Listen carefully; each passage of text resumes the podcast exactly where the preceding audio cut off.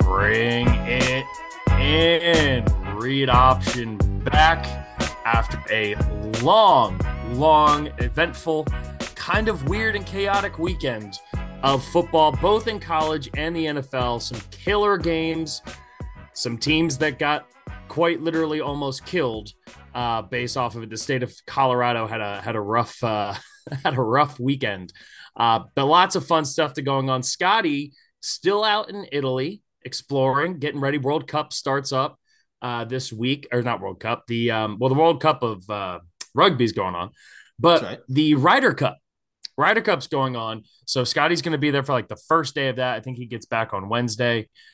But our other international traveler has returned, first time on the pod, not being sick in a while, mm. uh, is our good friend Brian Sanvido. Vido, how are you, buddy? I wonder how many people on the podcast who listen to the podcast really know your full name.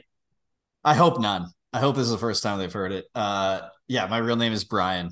Please call me Vido for the rest of my life, everybody. but uh, wild, dude, wild. Do you want me, so so so? Well, okay, let's, I was in let's, Paris. Let's. Yeah. I, I want to set the stage here because Please. you've had you've had a wild, wild five days, six days. I mean, what, how long were you? You're in Paris for like a week. I was, yeah, but I would even say the last 48 hours of my life don't seem like they've it doesn't I want to like there are things I want to go back and just say it was a dream. There are things I'm like, no, let's keep this. This was real. It, I just I can go through the timeline here in a second, but it's uh it's been absolutely fucking insane. I think this is a fair way to put it. Yeah, you're questioning your sports fandom. You're also feeling like you're more positive about your sports teams than you've ever felt before. Um, there's a whole lot going on in that mm-hmm. brand of yours. So I asked you, we came on, and you and I were, were bullshitting a little bit to start, and I, and you were just the the word the word vomit, the diarrhea of the mouth was was a flowing. So uh, I said, hey, I said, you know what? We're about to record. Let me go grab a beer, and you write down some of the thoughts that are going on in your head. Make a little checklist, one, two words for each thing, so you can so we can catch the people up, and then we can go into some of that before we get into the weekend's games. Yeah. So um, just to set the stage here, uh, I got for my dad for his birthday slash Christmas uh, tickets to the Ireland South Africa rugby match. They're in the same group, but they are one versus two in the world, and they're in the same group for the Rugby World Cup. Everyone knows they're both going to make it out, but whoever wins that game has an edge up and whatever. How did that happen? How did the number one and number two teams ended up? And number same... five, number five's in it too, and they're they have no chance. So Scotland's out, and they're a good team, but they have zero chance of getting through, which is kind of sad. But hey, whatever. Um, that we, seems uh, like a uh, mistake. It is. There, it's really bad. Uh, but hey, that's how the the draw, quote unquote, went. So yeah. Uh, anyway, so that game is Saturday night we go. I sent you a video. Irish people outnumbered South Africans, probably at least three to one, I would say, in the stadium, wow. maybe worse. And these drunk guys were just screaming chants the whole time. It was amazing. A lot of respect Love for it. the Irish guys. Uh, all of them were borderline hammered to where they couldn't walk. All of them, and they all were fine. Like those guys are professionals at drinking. A lot of respect yeah. there. So yeah. that's my Saturday night. Um, and I'll get into the results here, but I, I want to give a timeline quick if that's cool. So that Please happens. Do. Get back to the hotel at midnight, 1.30. Uh, then at 1.30 a.m. is when Penn State started and Ohio State. End up staying up watching those till like 4 5 a.m. Uh, flight was at 8 8.30. I boarded, so then went to the airport, boarded, got You just home. pulled all nighter? Yeah, because then I just slept on the plane on the way home, landed at like 11.45 noon. Uh, landed, got up, did all my fantasy team, put some bets in, did all that, watched Red Zone on the train down to Philly from Newark, watched football all day yesterday, uh, woke up today, uh, just got to Cleveland like five minutes before we started recording this, or probably like 10, whatever it is. So, yeah. anyway, I, am still wearing the same clothes I put on in Paris because also my place is being renovated. I didn't send you this. I have no bathrooms. I have no running water. I have no kitchen. I had to go to Whole Foods across the street to go to the bathroom yesterday. Uh, down the street to a bar another time. Anyway, so it's been a weird, almost delirious 24, 48 hours. But here's my list, okay, of, of sporting events here. in Paris. We'll start with that. South Africa can win the World Cup. They lost eight to three against the number one team. They're number two technically, but they're defending champs of the Rugby World Cup. They had four missed kicks. Kicks are worth at least uh, well three for a regular like penalty kick, then 2 mm-hmm. for like their extra points or two. Basically, missed one of those gotcha. and three main kicks. Our kicker is out. He's coming back. Easily can win that game. That was awesome. Penn State elite. Uh, Iowa had 290 more punt yards than offensive yards, which is an insane stat. Um, both the fact that their punter is really good and that offense sucked. They had two to four first downs. I saw different things. Um, Irish people are insane and dope. Uh, Broncos, worst loss of my fandom of any sport ever. Vance Joseph shouldn't ever be in the NFL ever again. Uh, Taylor Swift on a football Sunday. I loved it. We went right to that. Uh, I also hated it because like I thought we had a moment earlier. I've said on the pod, but whatever, we'll get past it. I guess her and Kelsey had a better one. Um, and I have no idea what was going on. I ended up just going to bed early on Sunday. I like the longer time is set in. I, everyone knows I'm a historian of football. I love the history of football, and the fact that we gave up the most points since 1966, since before the fucking first Super Bowl was played, like this yeah. is ridiculous. This is embarrassing. Um, this defense given a lot of guys went down during the game. Justin Simmons and Josey Jewell, so our two leading tacklers went down. Still, uh, Surtain got burnt a few times. Like there were there, the second, like a lot of things happened, but that's basically the rundown. Um, the Ohio State game, obviously, like late again at for me, like 4 30 in the morning. My dad's sleeping in, in the other bed, and I'm just like freaking out, trying not to wake him up. But we gotta go to the airport in like an hour. I, I don't know, man. A lot happened. Uh I, I don't know how I feel about anything. My mind wanders from one to the other uh pretty quick. And like I got like just the fact that Taylor Swift was around the NFL is huge for me. You guys know how much of a Swiftie I am, went to her concert. Like this whole thing is everywhere, man. And I don't know where to make it. So I'm glad you're running the pod and I can just word vomit when you ask me to because I, like my brain is spiraling and I don't know when it's going to get back straight. Yeah, no, uh, lots of lot to take in there. Uh, I hope our listeners listen to that part on like half speed on Spotify sorry, or sorry, point seven. No, I'm kidding.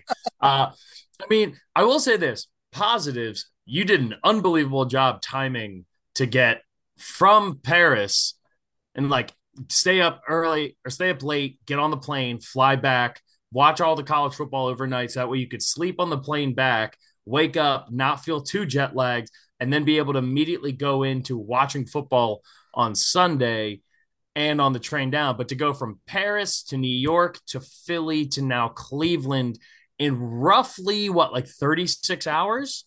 Yeah. Um, yeah. Is uh is quite the achievement, my friend.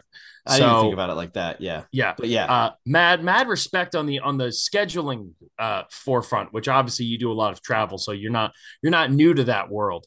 Uh, but plenty of respect nonetheless, because that's definitely uh, the hardest part about scheduling this stuff is just coordinating the timing of that shit. And you got to do it for stuff that you care about, like wanting to watch football and catch up on all the games. Um, mm-hmm. positives, right? We're gonna start with, or do you want yeah, to start? I'm an optimist. I'm an optimist. Let's start. Positive. Okay, so we'll start positives. So we'll start with positives. So positives, Penn State looks really, really good.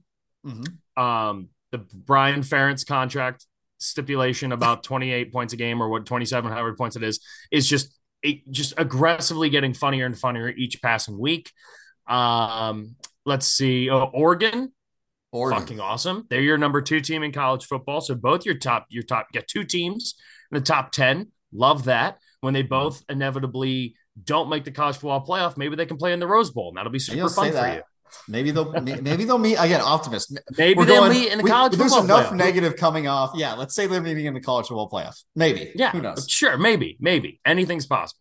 Uh, South Africa's kicking ass. Yeah. And the World Cup. Love that. Love that for you. You were in Paris. Yeah, watched the game live with my dad, who had never. It was just a good. That was a really cool thing. Yeah, Paris was amazing.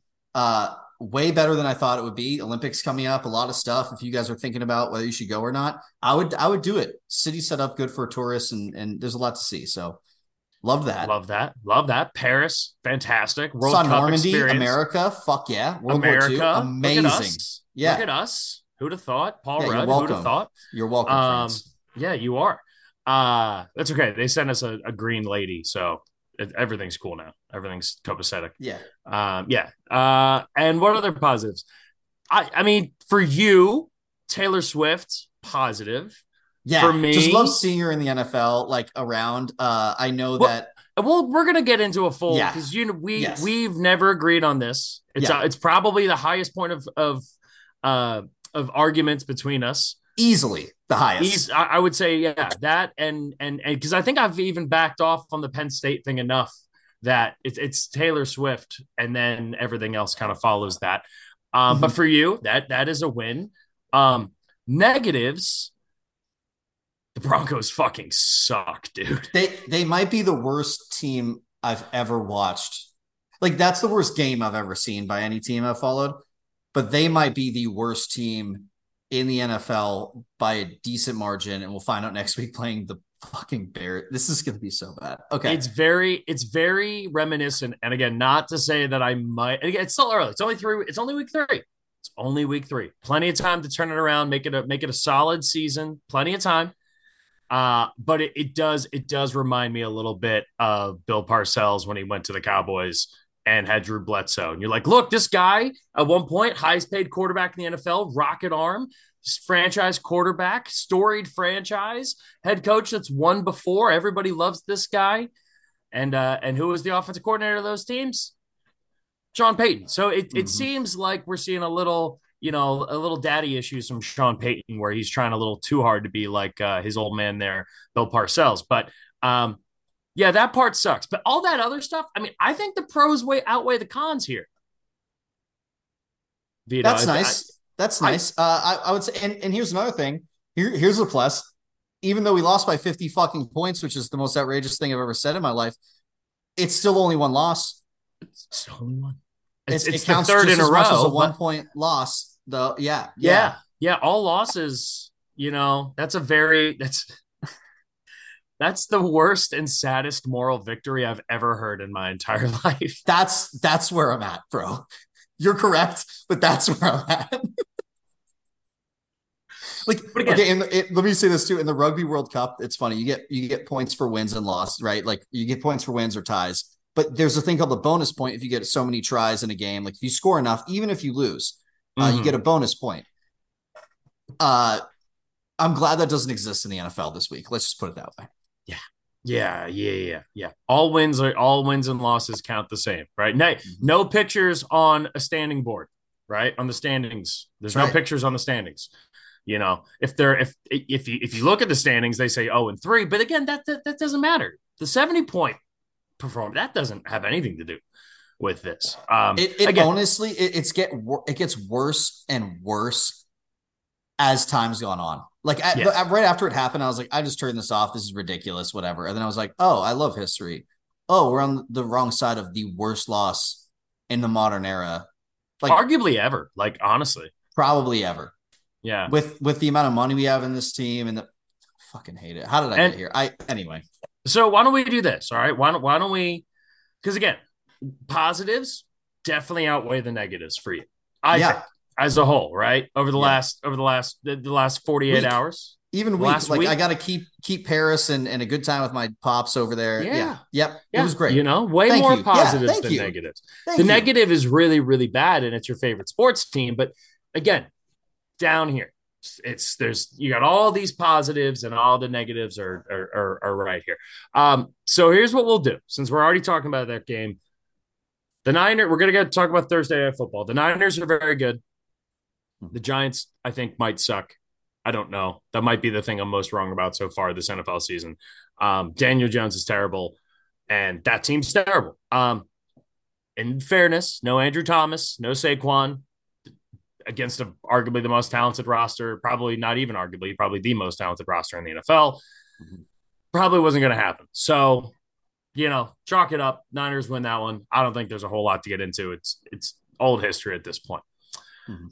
So now we can talk about Sunday, and we'll just jump right into the the, the Broncos and, and and Dolphins. We'll rip it off like a band-aid. All right, we're gonna do it right Thank you. now up front. It was a one o'clock game. All right, so we can we can do it in the early slate, and boom, it'll be done after that. Okay, um, they looked really bad. Uh, the Dolphins, on the other hand, looked very good, right? And we could we could break it down as just as simply as like the speed, the explosiveness, Tua, playing lights out, the offensive line, the creativity of Mike McDaniel, can take all this stuff. To me, and this is going to sound so dumb, and I know people are going to listen to this and think I'm just trying to be contrarian, but I swear I'm not.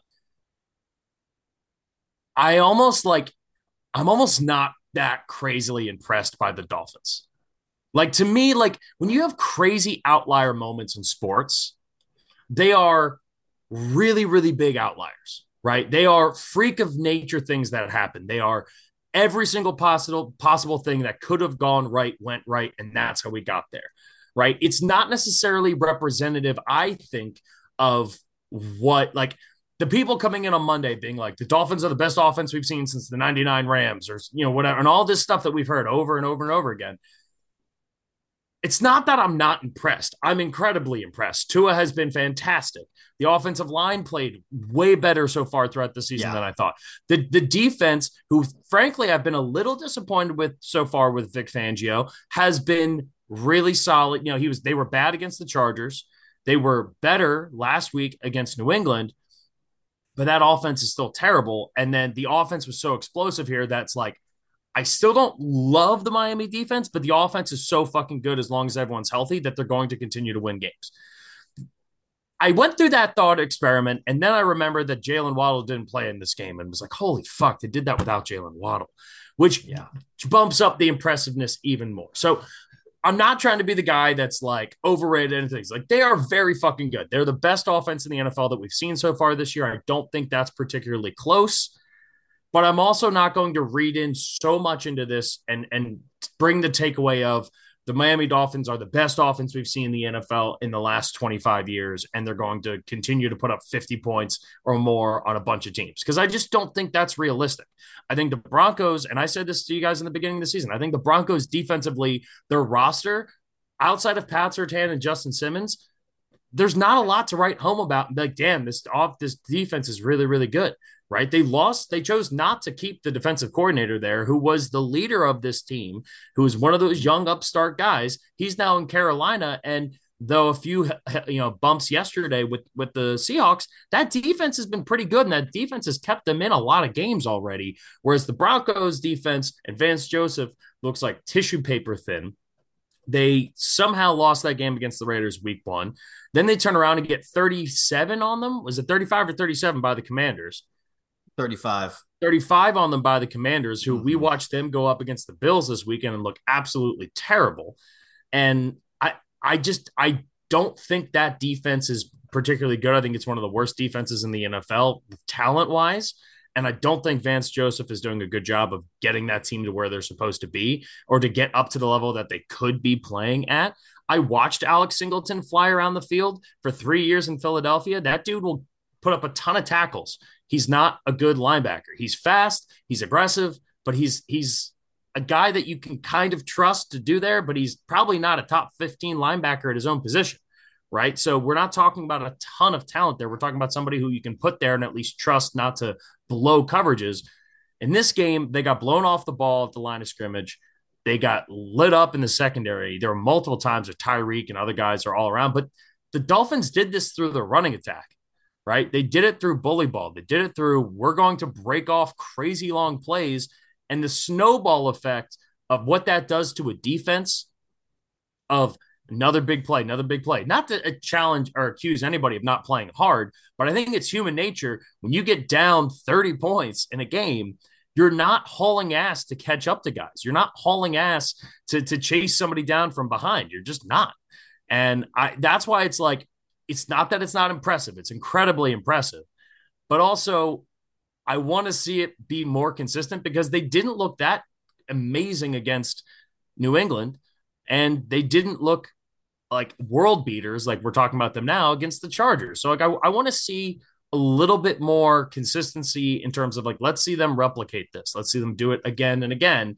And if by week 8 they're averaging 30 plus points a game and they're just lighting guys up left and right, then I'll, you know, I'll sit down and say, all right, hey, I was wrong, but I just want to see it first. You know what I mean?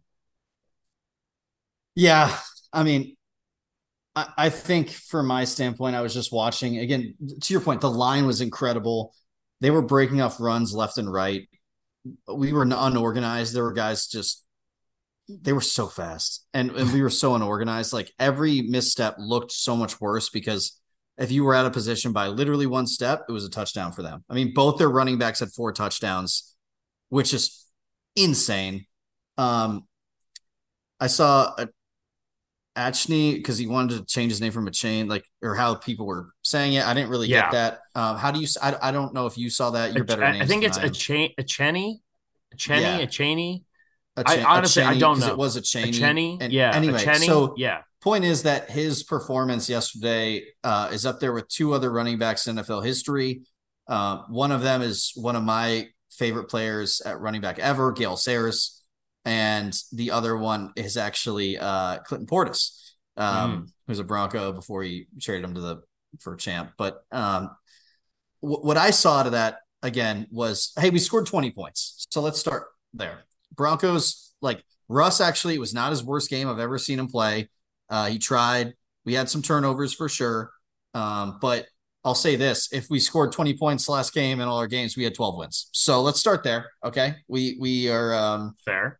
offense is is better than it was last year. Defense, I went back and looked at this. So Vance Joseph was our coach in 2017 and 2018. And in those um in those seasons, our worst loss or our worst defensive performance was actually against the Eagles in 17, which is fair because they won the Super Bowl. But we gave 51 to them. Um, you know, there were a couple other bad ones, but then when, when you get to uh 2018, um, we actually were pretty solid defensively again. So like I was a little surprised, but this is an outlier even for Vance Joseph, even though we fired him and I didn't like him. Um, shocked that this performance was given up. Uh, we talked about it leading into the game that Mathis, our other corner, was the worst cover corner in the NFL, opposite of Pat Surtain, the second. And Pat Surtain, the second, also had a terrible game. He got burnt twice, just straight up burnt. So the effort. He's had a rough start to the year, though. You know, I mean, I, I he he, and I think part his of that first is- game was great. His first game was great. It just tailed off. To your point, like this is Yeah. this is man, this is brutal. Um, this is the worst. As a co- all right, so I, I want to back up again for a second. I'm sorry, listeners, but you got to understand this about me. I love defense. Uh, if I was to ever coach, I'd be a defensive guy. That is where, like, I've always cared more about defense and offense. It's just always been where I care about the game. And to see your own team have the worst defensive performance in over 55 years is a uh, difficult thing to swallow. And again, it gets difficult more and more. There are no excuses. In my opinion, this is an instant firing. I know Sean hasn't said it. I'm telling you right now, if this happened, like think about any business, if you have the worst whatever in 55 years, you need to send the message to the team that this is unacceptable. And yeah, maybe that's using somebody like Vance Joseph as a um, it's kind of a you know uh, sacrificial lamb, but you got to do it. I think this is unacceptable. Now that would then also give Sean Payton an, an image, right? He's three games in with this team, this whole roster. So he's in a really unique spot. He called himself the worst, maybe the worst coaching job in NFL history, and I'm glad he did because I think it probably is. And uh, it goes to him too, right? which is h- hilarious because that's exactly what he said about Nathaniel Hackett over the summer.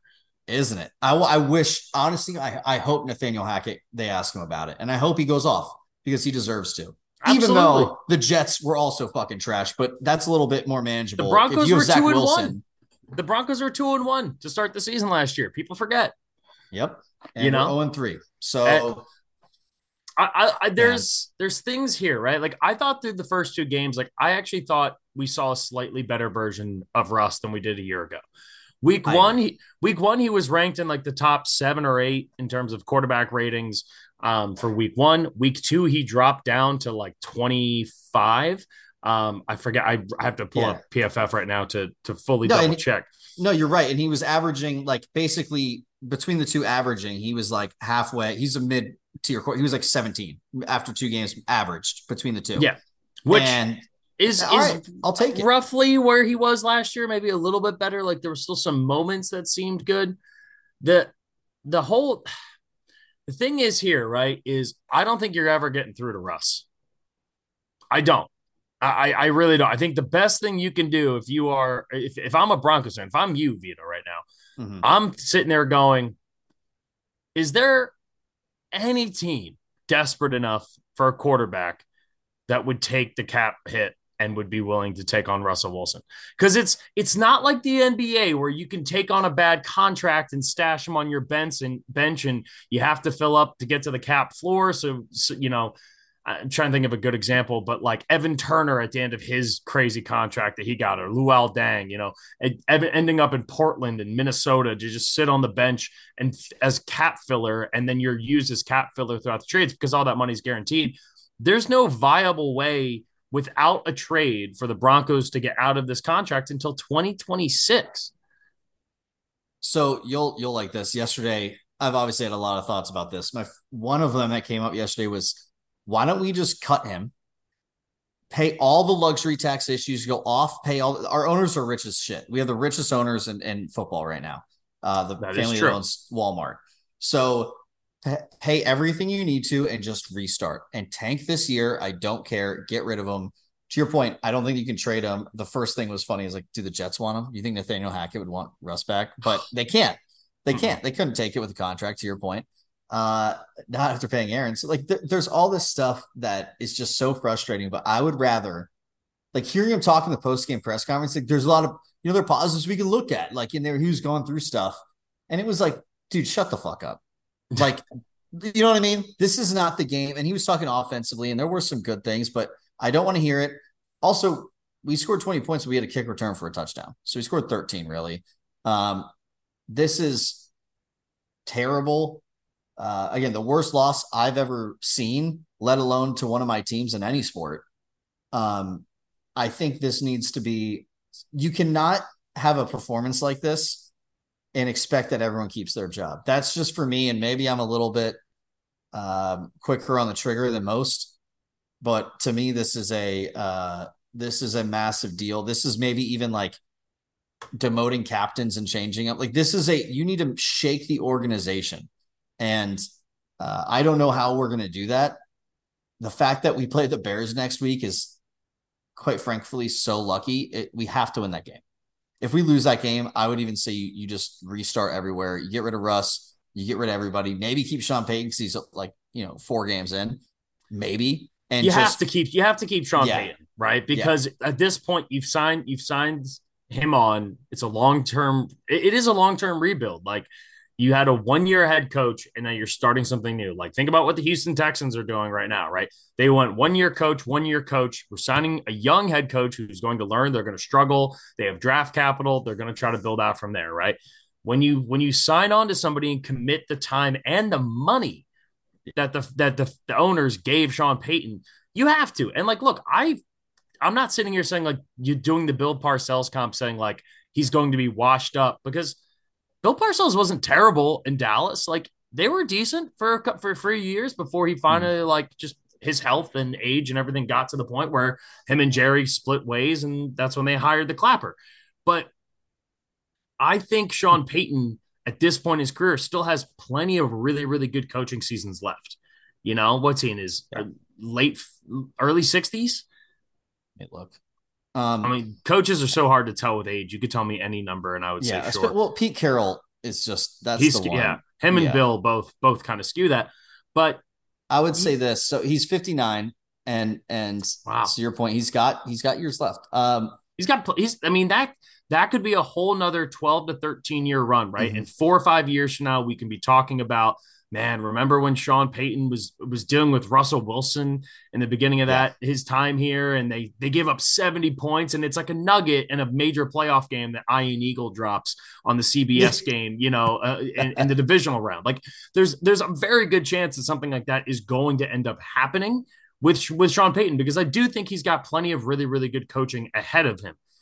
You have yeah. to get rid of Russell Wilson. You have yeah. to figure out a way out. And if you want to just look off the PFF grades, Russell Wilson was the third highest ranked quarterback this week. it's crazy, right? But that's also because they were down 30, right? You know, that's because they lot, were completed a lot to your point. Like he he tried to he he I wanted him to have a worse grade. I wanted him to push it more and he didn't. And and to your point, so that's when sometimes the grade doesn't reflect, you know what I mean? What actually happened. You're down that of, much. Wow.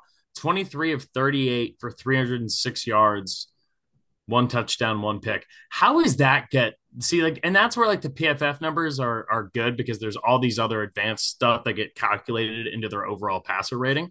Yeah. Um the PFF passer rating, but yeah, man. I mean, all even but even like his offensive grade still puts him at number three. He's still number three behind Mahomes and Tua. So Mahomes, Tua, and Russell Wilson, right? But of course, the eyeball test tells a completely different story.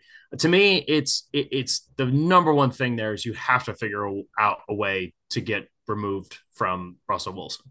Like, and, obviously, like the defense is bad, right? But there are, like you said yourself, injuries, the coordinator's not working there. That was a mistake by Sean Payton. You should have kept the young guy who was doing a really good job with mainly the same roster. Exactly. Like, it's not like there was a ton of turnover. It's the, the roster is mainly the same. The, the biggest difference has been a different scheme. So, and I'll say this. So, just to change it up for a minute, because I do think, listen, we're trash and we deserve to be shit on, but the Dolphins had an incredible game, incredible players. They're something special is going on there. To your point, are they the greatest team in NFL history? Let's pump the brakes there. It's week three. But do they obviously have the ability to score every time they get the ball? Yes. Uh, they do. They didn't punt until late in the fourth quarter. Um, yeah. They scored 10 touchdowns, which is insane. I saw the, I don't know if anyone else saw the tweet, but there's a family down in Florida who like they're sell they're it's like two kids, a guy and a girl, and the parents, and their family tradition is they take a shot every time the Dolphins score. Oh and oh they were God. like, it was a picture of them hammered, and they were like, We're rethinking the family tradition after this one. Like, can you imagine ripping 10 shots with your parents in three hours? Like that, that's gonna be a rough one uh for sure. But I, I did want to put this out there. So um, we had some bad games last year for sure, right? We weren't great. Um, but it took us about halfway through the season to give up 70 points. Um, so I, yeah, I know, this took a little over, this was like three and a half quarters to score yeah. 70 points. I, I mean, look, it's that, and that's what I'm saying. And going back to the thing about the Dolphins is not to say that the Dolphins aren't going to be very, very good this year because they are. It, it's apparent. There's a couple of things, right? Primarily, you have to make sure that Tua stays healthy because I know Mike White came in and looked good, but it's also easy to look good when your team is up 50 points, right? So obviously, like Tua's health is a really, really big, important piece of this. Health in general is a big piece of this. Um, but I think it's important to remember that this is a literal statistical anomaly. Like, this is something, there's not been a team that has scored 70 points since the 1960s. All right. This is like pre like pre Cold War. like we are, we, it is it is crazy to think about how long it has been. My no dad, cell phones, no internet, no my, one had computers. My, my, dad was four years old the last time a team yeah. put up 70 points in an NFL game. So yes, it sucks. Yes, it stings. But if I were you, the way I would rationalize it is 100% as just this doesn't happen in the NFL. And it's just one of those random weird days where everything clicked and worked out well. Right. Last thing I'll say about it is that the worst part was watching Red Zone because it was like, hey, we're losing by like 40 something in like the third quarter early. This is bad. Mm-hmm. And it just kept being cut in with them scoring massive touchdowns because of the like, his, yeah, because yeah. of the history aspect. You're like Jesus fucking Christ, dude. Every just keep watching. wild for red zone to just because usually right those games that are blowouts. Oh, and this guy scored and it was a run in at the end. No, it was like oh, here's another 60 yard touchdown by the Dolphins. Here's another 40 yard touchdown by the Dolphins, and it was like, man, this is uh. Well, going back and like looking looking through the, I don't want to keep rubbing in, but like there were so many points scored that like you I started to forget touchdowns and like shit that happened. So as I'm like going through the box score at the end, I'm like, didn't they have at least one like special teams or defensive touchdown or something? And they didn't. No. There was zero. There was no punt returns. There was no kick returns. They just scored 10 touchdowns. Um, the whole thing is very odd. It, it felt, you know, the whole Mike McDaniel grew up in Denver, was a Broncos ball boy, and all that stuff uh, definitely got factored into it a little bit. But it was a crazy game. Obviously, the Dolphins. Uh, they're they're fucking good, man. They're really really fucking good. And and none of this is what I'm saying is to detract anything from how good I think that they are as a team because I do think they're really good.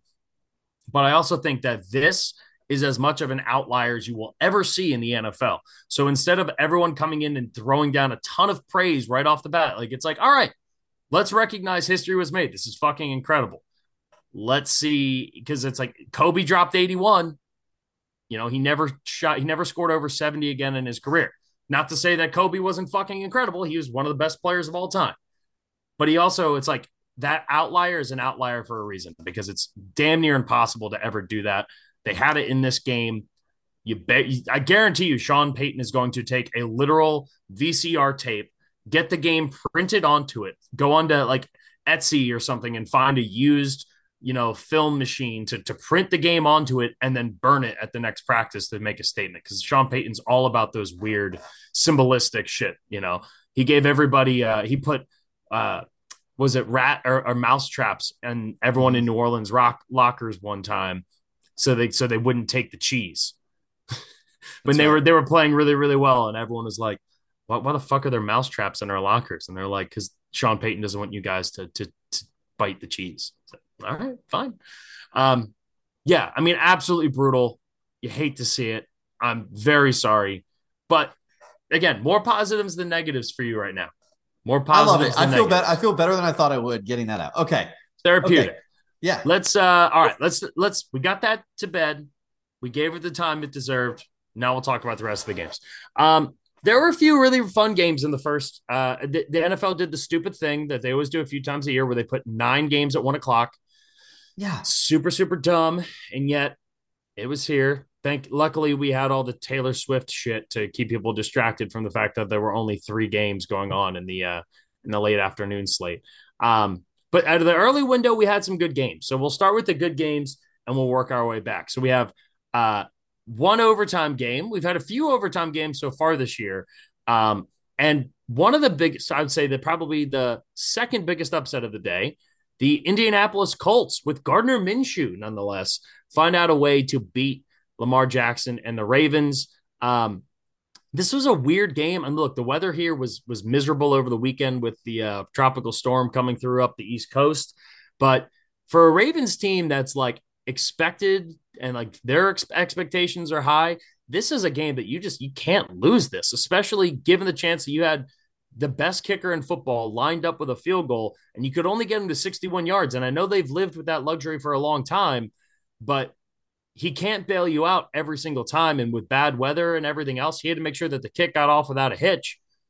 You know, if that's in a dome, that's probably a t- that probably goes through with with a few yards to to, to spare. But this is a, a big loss for a team that I think a lot of people have very high expectations for. Obviously, you and I both do. Uh, this is a bad loss. Yeah, to your point, it's my Super Bowl team. I mean, I, I don't know what's going on here. Again, that's all right. I did see this. Seven defensive starters were out yesterday. That's just hard in terms of just number one reps and guys playing together. But you can't come out. Uh, it, defense wasn't the issue. You can't come out and, and score again less than 20 points and think you're going to win. Now, Lamar didn't have a terrible game. Uh, it wasn't terrible, but you fumbled twice and, uh, you know, penalties only had one. So like you you think of it as a coaching thing, right? You go down, all right, did we win the turnover battle? No, shit. Uh were we terrible on penalties? Not really, actually. Both teams punted a bunch. Uh, both teams just didn't get it done. I don't know what to say. I mean, Lamar was their leading rusher again. Um, Gardner, I wouldn't say outplayed Lamar. I, I think everyone just has Pat, that picture throw, of him throwing the ball. Throwing the ball, I think he did. Uh, probably, yeah. Uh, threw it a lot more. 13 more times. But I, I just think that this game, when you look at it, you're like, man, you got to get the ball in the end zone, Ravens, and you got to figure out a better way to do it. Uh, the fact that they couldn't really get Andrews involved in the red zone was kind of shocking. Um, like, dude, you have to balance a run attack with your tight end going over the middle, put pressure on the linebackers. Didn't seem like they did that. Uh, you know, I, I don't know what to say there. Um, shocking the score. I mean, I like Gardner Minshew. I like this, but especially with how well um, uh, Richardson, Anthony Richardson was playing coming into this, like, and then he was out with the concussion. Definitely thought they'd take a step back. I think a lot of people have this as like the lock of the day, if you, you know, all that stuff. And man, just just shocking. Goes into overtime. Um, listen, sent out the tie alert. It was close. Uh, we had some punts back and forth. Um, the problem was that you know you probably wanted to drink that much anyway after what happened. Yes. oh, I will. Yeah. I wanted a tie, so it was the only thing that could save the NFL. Well, and Taylor Swift, but still, um, you know, it was it was one I really wanted. To your point, and and really disappointed we didn't get it.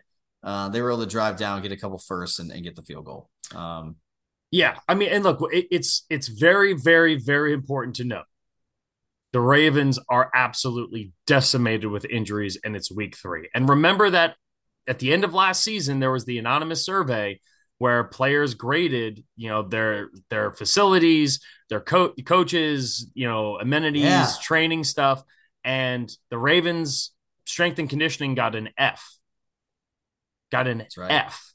And the Ravens decided to keep them, which is 100% on John John Harbaugh right? Mm-hmm. I remember saying this with the Eagles a few years ago when Doug Pederson was still in charge. I was like, it, it, this cannot be just coincidence all the time because even the year they won the Super Bowl, there was injury after injury after injury for the entirety of Doug Pederson's run as the head coach of the Eagles. And as soon as he leaves, all of a sudden people aren't getting hurt anymore, right? A new facility, new staff comes in, all of a sudden people aren't getting hurt anymore.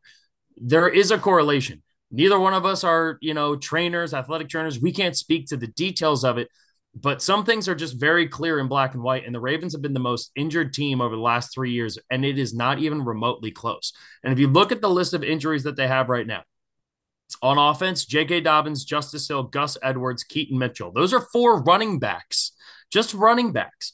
Then you have OBJ, Rashod Bateman, two out of your top three wide receivers, and your fourth wide receiver, Tylan Wallace, your best offensive lineman and Tyler Linderbaum, your uh, starting offensive guard, Andrew Voorhees, your arguably other best offensive lineman, Ronnie Staley, and their long snapper got hurt.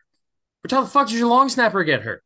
On defense, Marlon Humphrey, Damarion Williams, the starting their best defensive player, and then right behind them, the guy who's replacing your best defensive player, Trayvon Mullen, three corners down. Marcus Williams, your starting safety. Ar'Darius Washington, your backup safety. Uh, Odafe Oweh, their best edge rusher. David Ojabo, their second best edge rusher. Malik Hamm and Tyus Bowser, who are also edge rushers and guys that they need at this team. They have no depth on the defensive line. They have Patrick Queen and, and Roquan Smith, but they can only do so much from the linebacker position. You're banged up in the secondary. And what did the Colts do? I mean, yes, they threw the ball 44 times. They also ran the ball 35 times.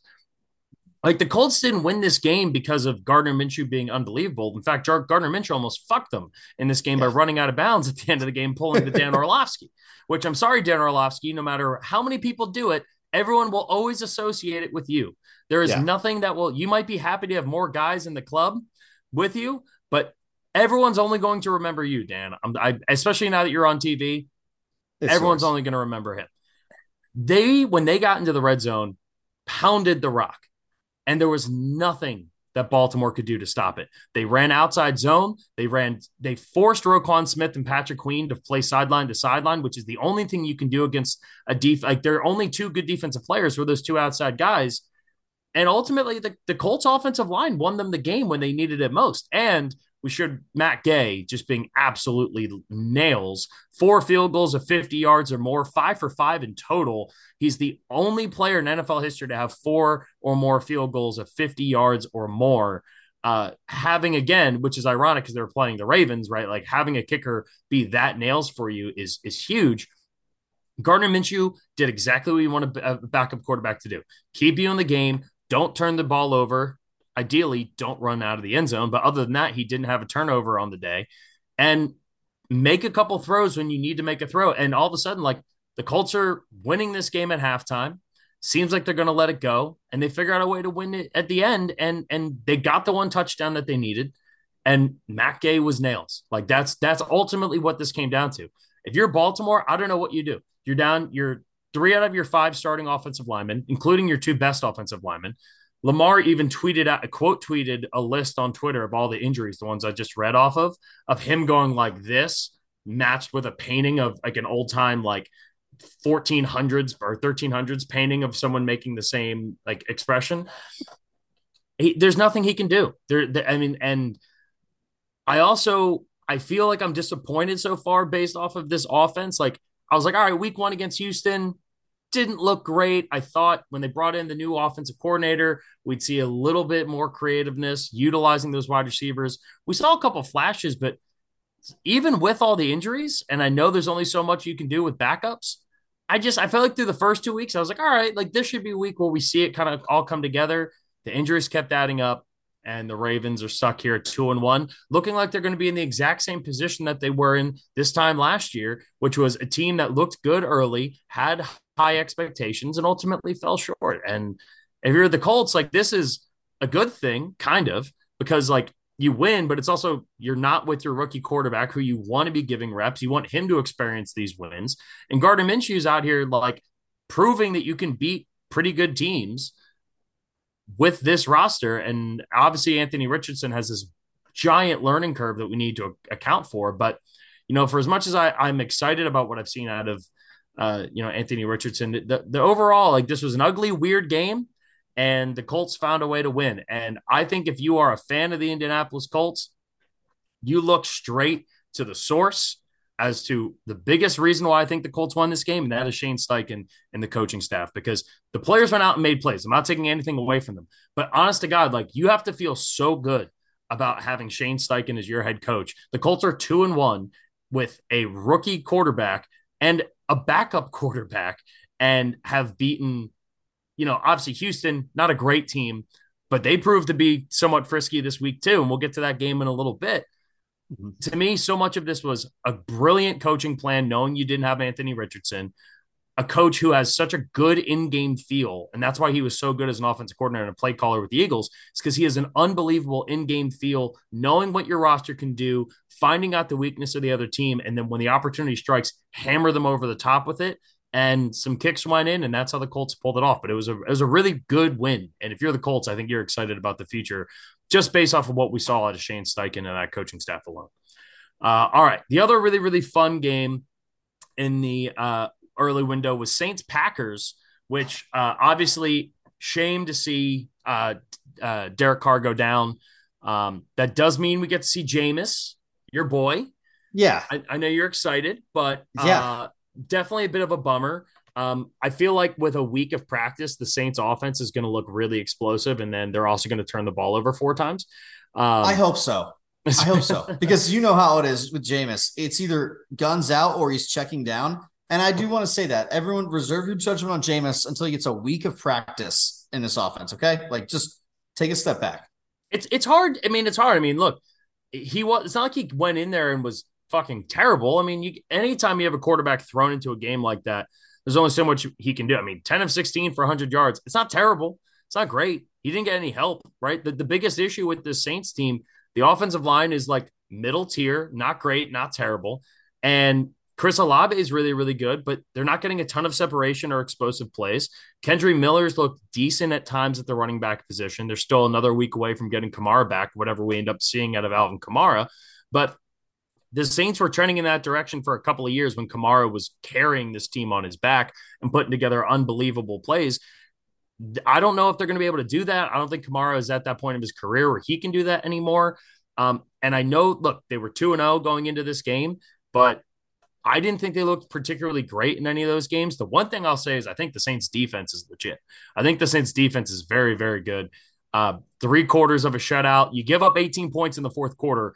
You hate that. Like, no question, you hate that. But you also have to give credit to Jordan Love, who made the throws he had to make towards the end of the game, and this Green Bay team that never felt like they were fully out of it.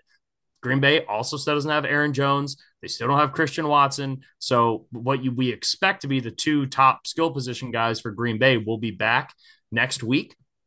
Um, hopefully next week at least. Uh, Aaron Jones still might be out a little bit, but at least Christian Watson should make his debut this season and you hope that that adds a little bit of an additional explosive element for this team. But this was another game that was just ugly. It felt like it was there for the Saints to win. Like this is a game mm. you're up 17 nothing going into the fourth quarter. You shouldn't lose that game.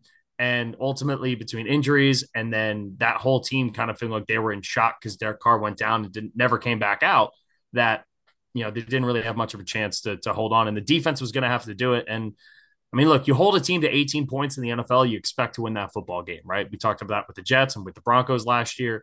If you're the Saints, you're like, you, you have to at least get to 20 at some point in this game.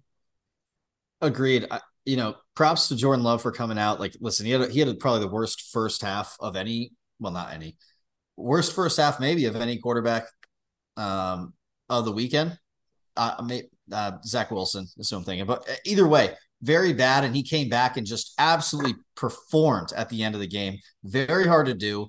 Um, you know, to get out of a slump like that mid game. Um, it, was impressive. I thought that he pulled out the win. This is a win that Green Bay rallies around. This is a game they should have lost, to your point. And the fact that you get the dub, it's a really big team builder uh, for for everybody, especially as a leader coming out and making the plays towards the end, the two pointer, a bunch of different stuff to to really get the win. So, you know, props to Green Bay. This is big to get to two and one. It, it's wild to see also the Saints are two and one, but um, you know, this is when we're almost at that quarter pole in the season. Well, it used to be exactly a quarter pole, but once you get through four games, you can kind of tell where teams Don't are a little that. bit better. Don't say that. Why would you say that? I still haven't gotten a full Sunday to just sit and watch all of Red Zone all day. I haven't gotten that yet this year. I've been traveling so much and have had different things. I haven't been able to just sit and watch football all day. Don't say that. Dude, tell everyone you have COVID. You get two weeks, two Sundays to just sit at home. Okay. Everyone, just week so you five. know right now, Jeff has COVID. Week week five is is my date that I can do that because I'm, I'm going to Colorado this week, which I'm excited about. It's gonna be a lot of fun. But uh unfortunately we're, we're gonna be there on Sunday. So I'm it's gonna be it's gonna be week five, which is you know, it is what it is. It's life. It gets in the way sometimes, but um yeah, I mean, so let me ask you this though, because you are right. Like we are, we are getting, we're three weeks in. Three weeks is interesting because it's not a big enough sample size to fully understand teams that are really know who's good and who's not good yet. You get a little bit of idea, but then you also play the um uh oh, what's the thing in math? The um this team beat this team, but this team beat this team. Oh, so transitive property. Transitive Love property. It. Thank you. Yeah. Yeah. We're, so we're in the midst of like peak transitive property season. Yes, you know, we where it's are. like this, this, team beat this team, this team lost this team. And so, okay, so that means that this team's worse than this team. It's like that's not how it works, especially with week one still being mainly preseason for most teams. Um, but with all that being said and, and throwing that caveat in there, the Packers and Saints feel like they are both teams that are kind of on the same level within the NFC, right? Which is that they're both teams that have things that like I think the Saints defense is legitimately very very good. I think the Packers offense when they're everyone's healthy out there and with Matt LaFleur calling plays can still be very very good and I think the defense for the Packers has been really solid. Mm-hmm. There's been ups and downs so far to start the season. Who of these two teams is more likely in your mind to end up being one of the seven teams that makes the playoff come the end of the season? It's a good question. Um, my instant thoughts are there's two thoughts come to my head. One, somehow the Saints division is harder than anyone else thought. Um, and and number two, Green Bay has the experience all over the team. Whether you say Jordan Love has it or not starting, I don't really care. The way he's performing, the way he's leading that team, I'm impressed. Uh, better than I thought it would be. So I'm going to go Green Bay. And I think uh, with how their line's playing, to your point, how they're running the ball without their starter, and uh and what they're doing all over there. Um, again, uh, yeah, Christian Watson still like there. There's a lot of guys they're going to get back, and a lot of teams are like that. But they had a decent performance against the Saints team, who yeah, they lost their quarterback and probably would have lost if if Carr stays in. But you pull out a win, and in these games, like we talked about in the Broncos a little bit, but like at the end of the day, it's the same as blowing a team out and. Squeaking out a one point win can sometimes do more for your team than winning by two touchdowns comfortably. So yeah. Uh, I'm going to go with Green Bay. I think this is a big uh, galvanizer for Jordan Love. Yeah, I'm, I I'm I also agree. I think it's Green Bay, and the thing is, I don't think it's particularly close. And, and I, am not even factoring like the Derek Carr injury. I know he sprained his AC joint. He's going to be out for a while, especially on his throwing shoulder. Like that's a pretty tough injury for quarterbacks to come back from. Um, I think defensively, I, I honestly I don't think the Saints defense is that much better than the Packers. Offensively, I think the upside of this Packers team, especially come October, November, and December, like getting into the meat of the season, I think is only going to get better. Um, and, and I, and I this is the biggest thing. No one wanted to give Matt LaFleur credit based off of the success that the Packers have had because everything always went to Aaron Rodgers. Matt LaFleur is a damn good head coach. He went like, was it 28 and four in his first two seasons as, as a head coach in the NFL? Like, I know Aaron Rodgers won MVPs those two seasons. So, like, I get it. But Matt LaFleur is a really, really good coach. And I trust him to continue to develop this offense.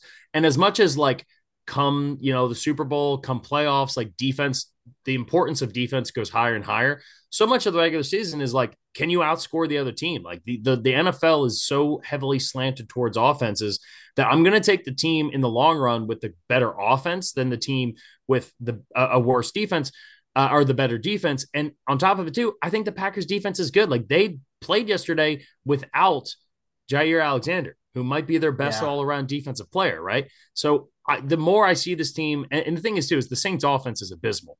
Without Rashid Shaheed returning that punt for a touchdown, we're talking about a 10 point offensive performance from the Saints in this game, uh, which is not, does not both give you a ton of confidence. And of course, the Derek Carr injury plays into that, but they've been pretty meaty. The game against the Titans, um, uh, who else did the Saints? Uh, and then they lost to the Falcons in week two, right?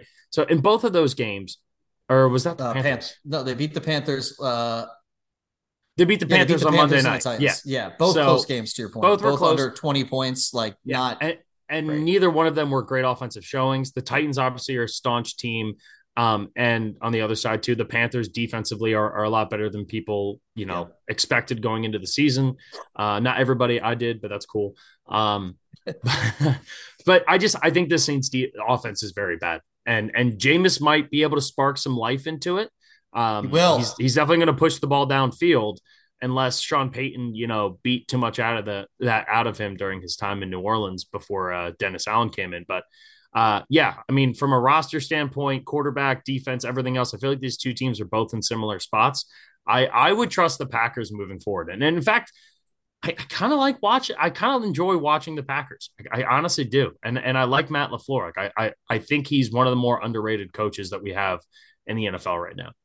Uh, all right, the last really good game of the one o'clock windows, we had the Chargers and Vikings, which I dubbed on the last pod the uh, Spider-Man meme bowl, where yep. it's just we're both the exact same team pointing at each other from across the way, and somebody was likely going to have to win it, though it would have been so perfect if this game ended in a tie.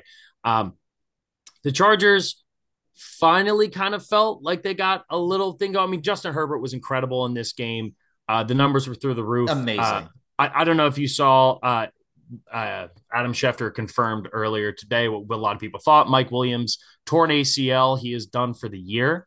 Um, so already one of his weapons, uh, one of Justin Herbert's weapons, is gone. Um, but this, they did draft Quentin Johnson, so they have the rookie there, and um, they've loved going to the tight end so far in this offense. I mean, Donald Parham through three weeks has three touchdowns already for this team. He had two on Sunday. Uh, but the stud on this in this game was Keenan Allen, who had an absolute career day this late in his career. Uh, 18 catches for 215 yards, uh, and let's keep in mind a 49 yard touchdown pass as yeah. a wide receiver, which was fantastic. Uh, the one thing that would, I guess, be concerning, and look, no Austin Ekeler in this game. That's two weeks in a row. Um, they basically said, "Hey, you know what? A week after the Eagles put up 250 rushing yards on the on the Vikings, and you think, ah, this is how you're going to beat the Vikings." The Chargers went, "No, no, no. We're going to throw the ball 48 times." Yeah, for 460 yards. Yeah. Which, hey, it worked out. All right. 445 yeah. yards that's impressive. It says a lot about where this Minnesota team is as a roster right now and kind of where they're looking at in the future. They had two receivers go over 100 yards. Mike Williams, unfortunate injury, but 121 yards for him. That's going to be a big loss. it's he's never had like a season-ending injury, injury like this, but like it is the Mike Williams thing. Like as much as you hate to say it, because you hate when guys get hurt, like you know, it's it sucks. Yeah. But Justin Herbert I mean, look, if Keenan Allen's just going to continue to get separation and find ways to get open, and he's going to get 20 targets, 18 of 20 car- targets he caught.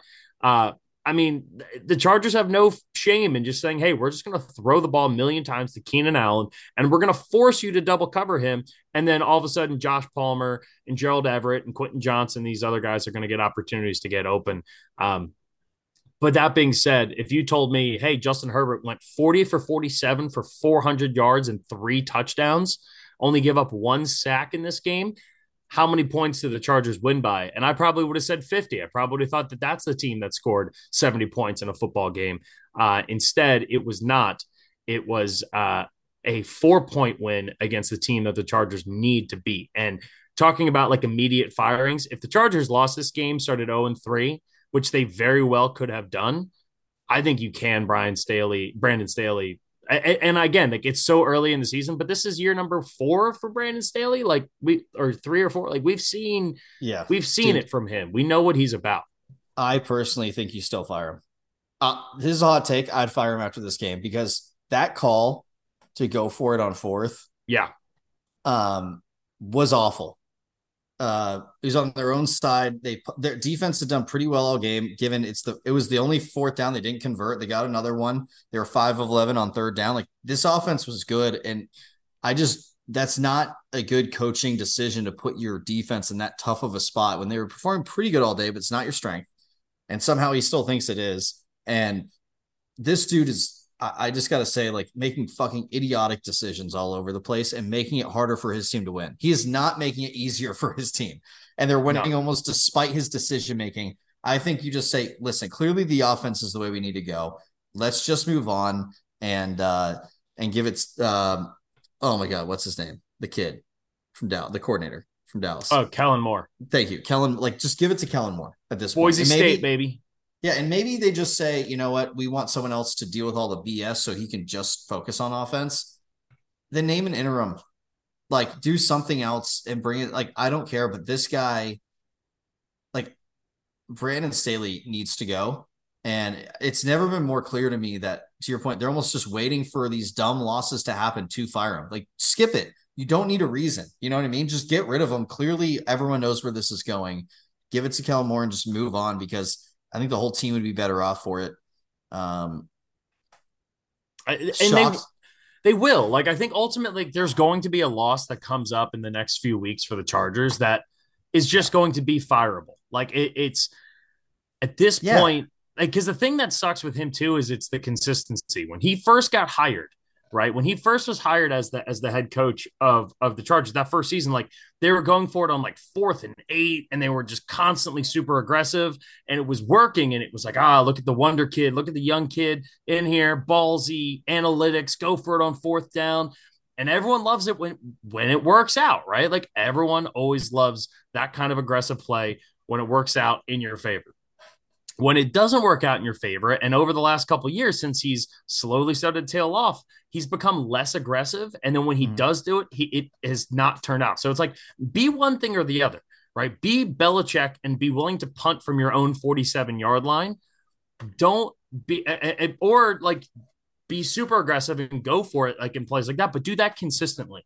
Like be like Sirianni, like be like some of these coaches who aren't afraid to go for it on fourth down because you believe in your offensive quarterback. Because that not only relays a message to the fans and everyone else that you're inconsistent, that you're not sure, but imagine being in that locker room.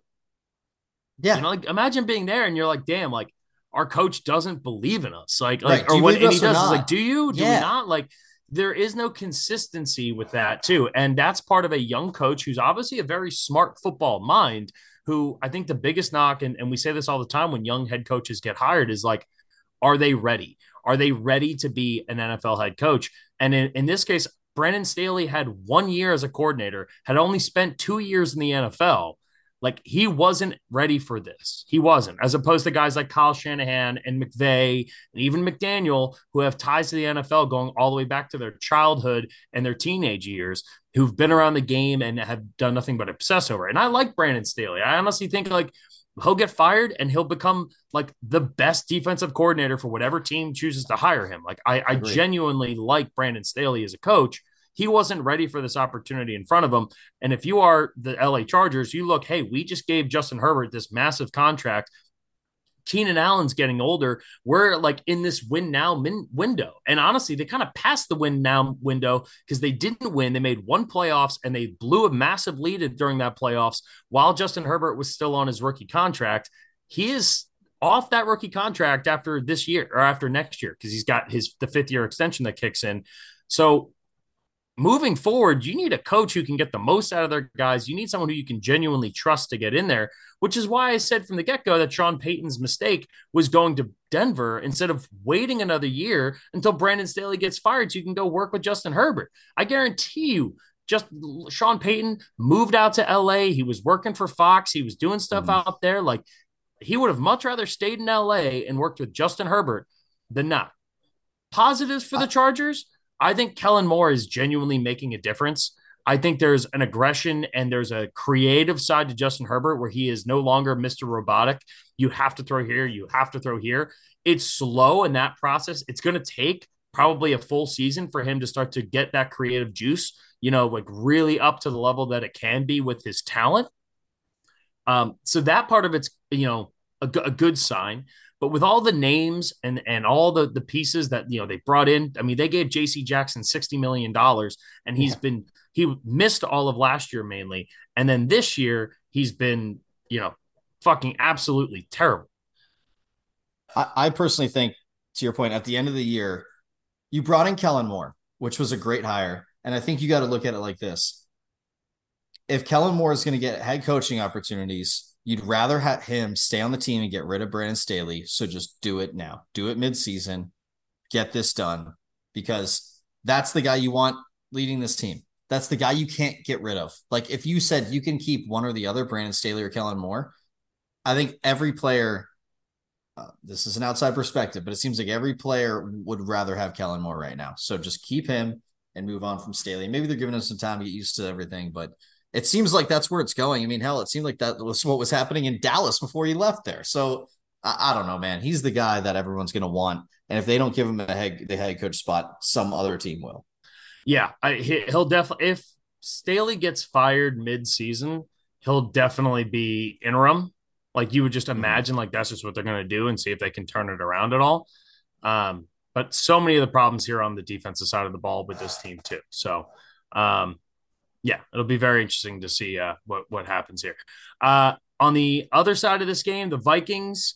Um, I mean, I think look, so many of the bounces they got last year in the 50-50 games, the the one possession games, the stuff that you know really really matters for them.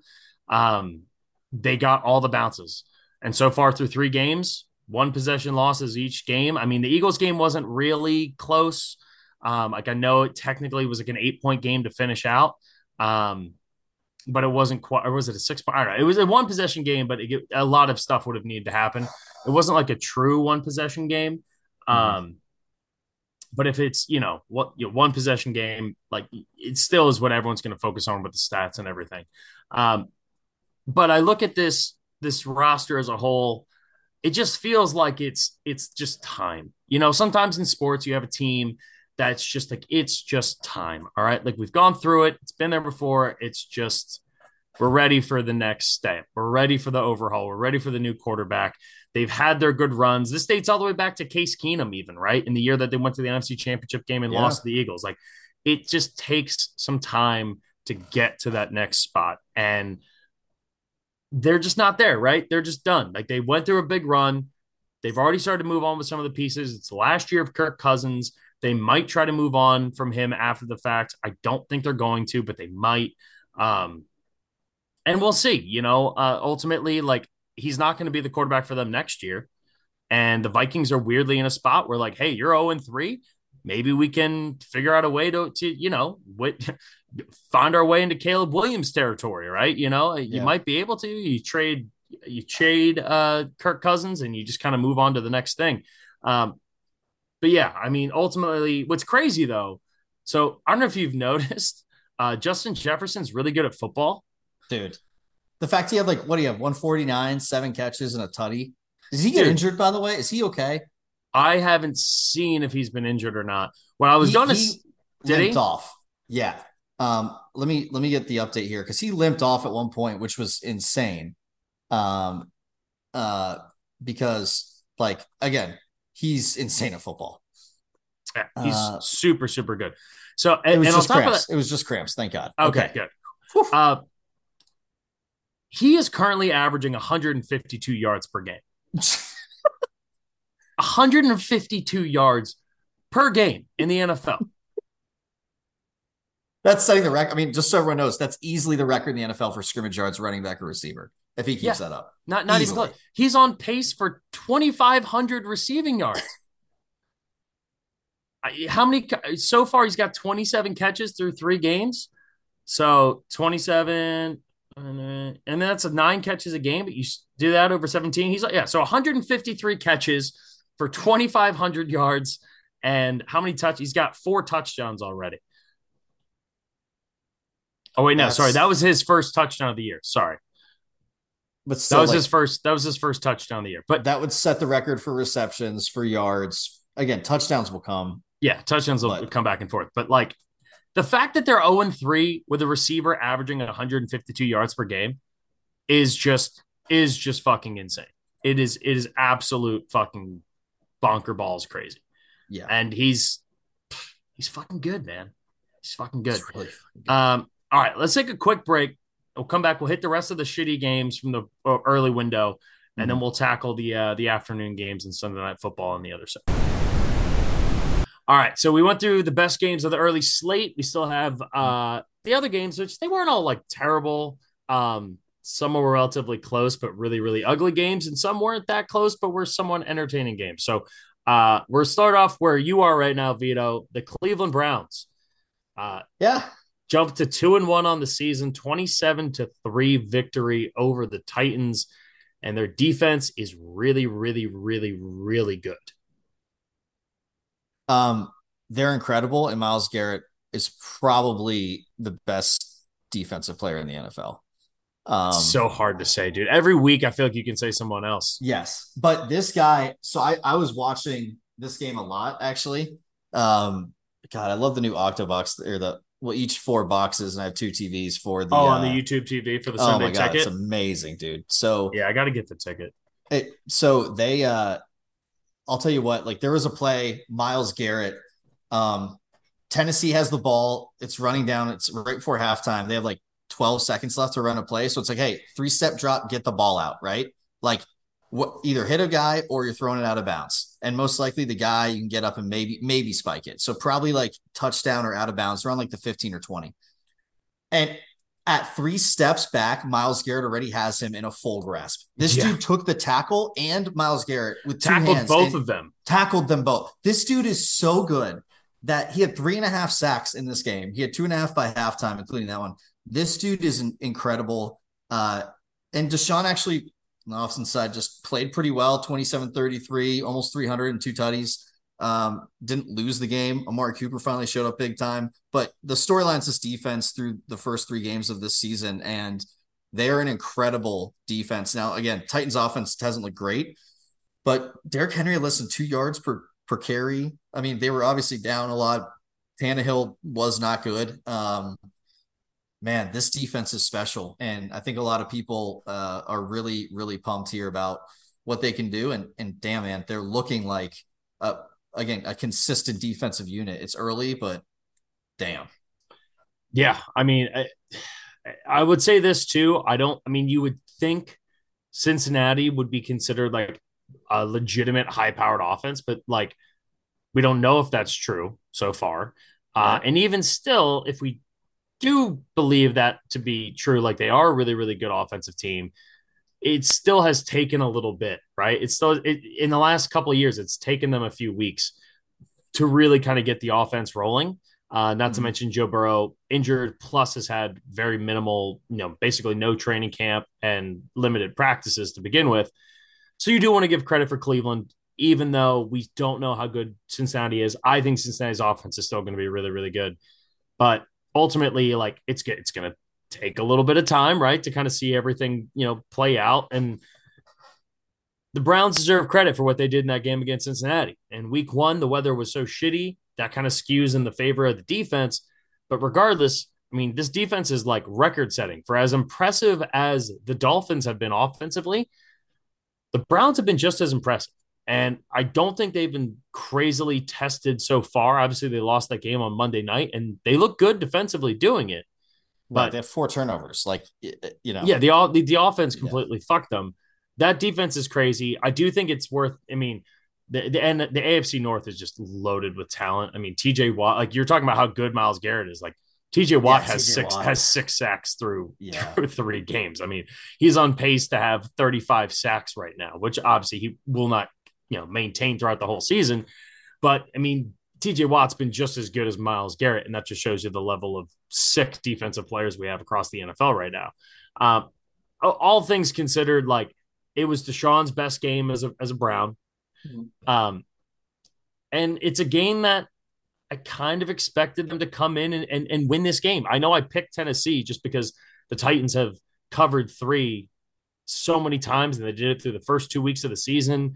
Um, but I mean, it's it's not just the the pass rush; it's the run defense, it's the the coverage on the back end. It's I mean, Denzel Ward going around making plays, Grant Delpit turning into a legitimate like high caliber starter in the NFL. Uh, this team, even without Nick Chubb, which we didn't get a chance to talk about that, you know, it's, it's a devastating injury. They bring in Kareem Hunt to fill in some of that void. Jerome Ford, the running back out of Cincinnati, second year player for, you know, mm-hmm. last, he, he didn't really see the field much last year. He had a really, really nice touchdown play this game. Um, and I also think it's at least worth noting that like the Titans offense is shit. But they still were good enough to win a game and they still probably should have won two games to start up this season. You would expect them to be at least a little bit better than they were and i think that's the telltale sign of a really really good defense. It's not necessarily playing really well against really good teams. It's do you just put bad teams away right. do you hold them to less than 10 points do you get five or six sacks per game do you force turnovers like that to me while also eliminating the scoring side of it is a is the tall tale sign of a really really good defense and they didn't let the Titans fuck around. They didn't let Derrick Henry fuck around. They didn't let Ryan Tannehill have time to even get the ball to DeAndre Hopkins or, or any of the receivers there. And there's not that there's a ton of weapons, but the Browns beat a team that they should beat on that side of the ball and they beat them thoroughly. What was encouraging here, if you're a Browns team, is that Deshaun Watson actually played better. The Browns were able to run the ball. The offensive line looked a lot better in their second week without Jack Conklin. Amari Cooper continuing to turn into like the next version of Brandin Cooks, where it's like he's he's going to play for a few more teams and he's just going to quietly put up a thousand yards in another season. It's a great win if you're a Browns fan. It's a great mm-hmm. win, and there should be optimism. And obviously, you're there, boots on the ground. I'm sure there's plenty of it. Yeah, I mean there has to be right. Like uh, the defense, to your point, knows they're good. The Pittsburgh game, I think you throw out divisional, right? There's a lot of things in that. Um, again, four turnovers, you, are not going to win that way. They, uh, I think they have a real, real shot if they hold on to the ball, run it well. It seems like Deshaun was at least efficient, right? Wasn't making too many mistakes this game, and like if he plays like this, you're going to win. If you can score 20 to 27 points as a Browns offense, you're going to be okay.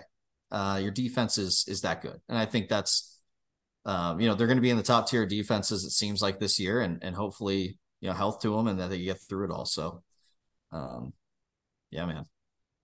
Yeah, I mean, so far, Geno's, uh, uh Geno, so Deshaun Watson ranked top 10, or he was 10th, but ranked 10th uh, in quarterback passing grade by PFF.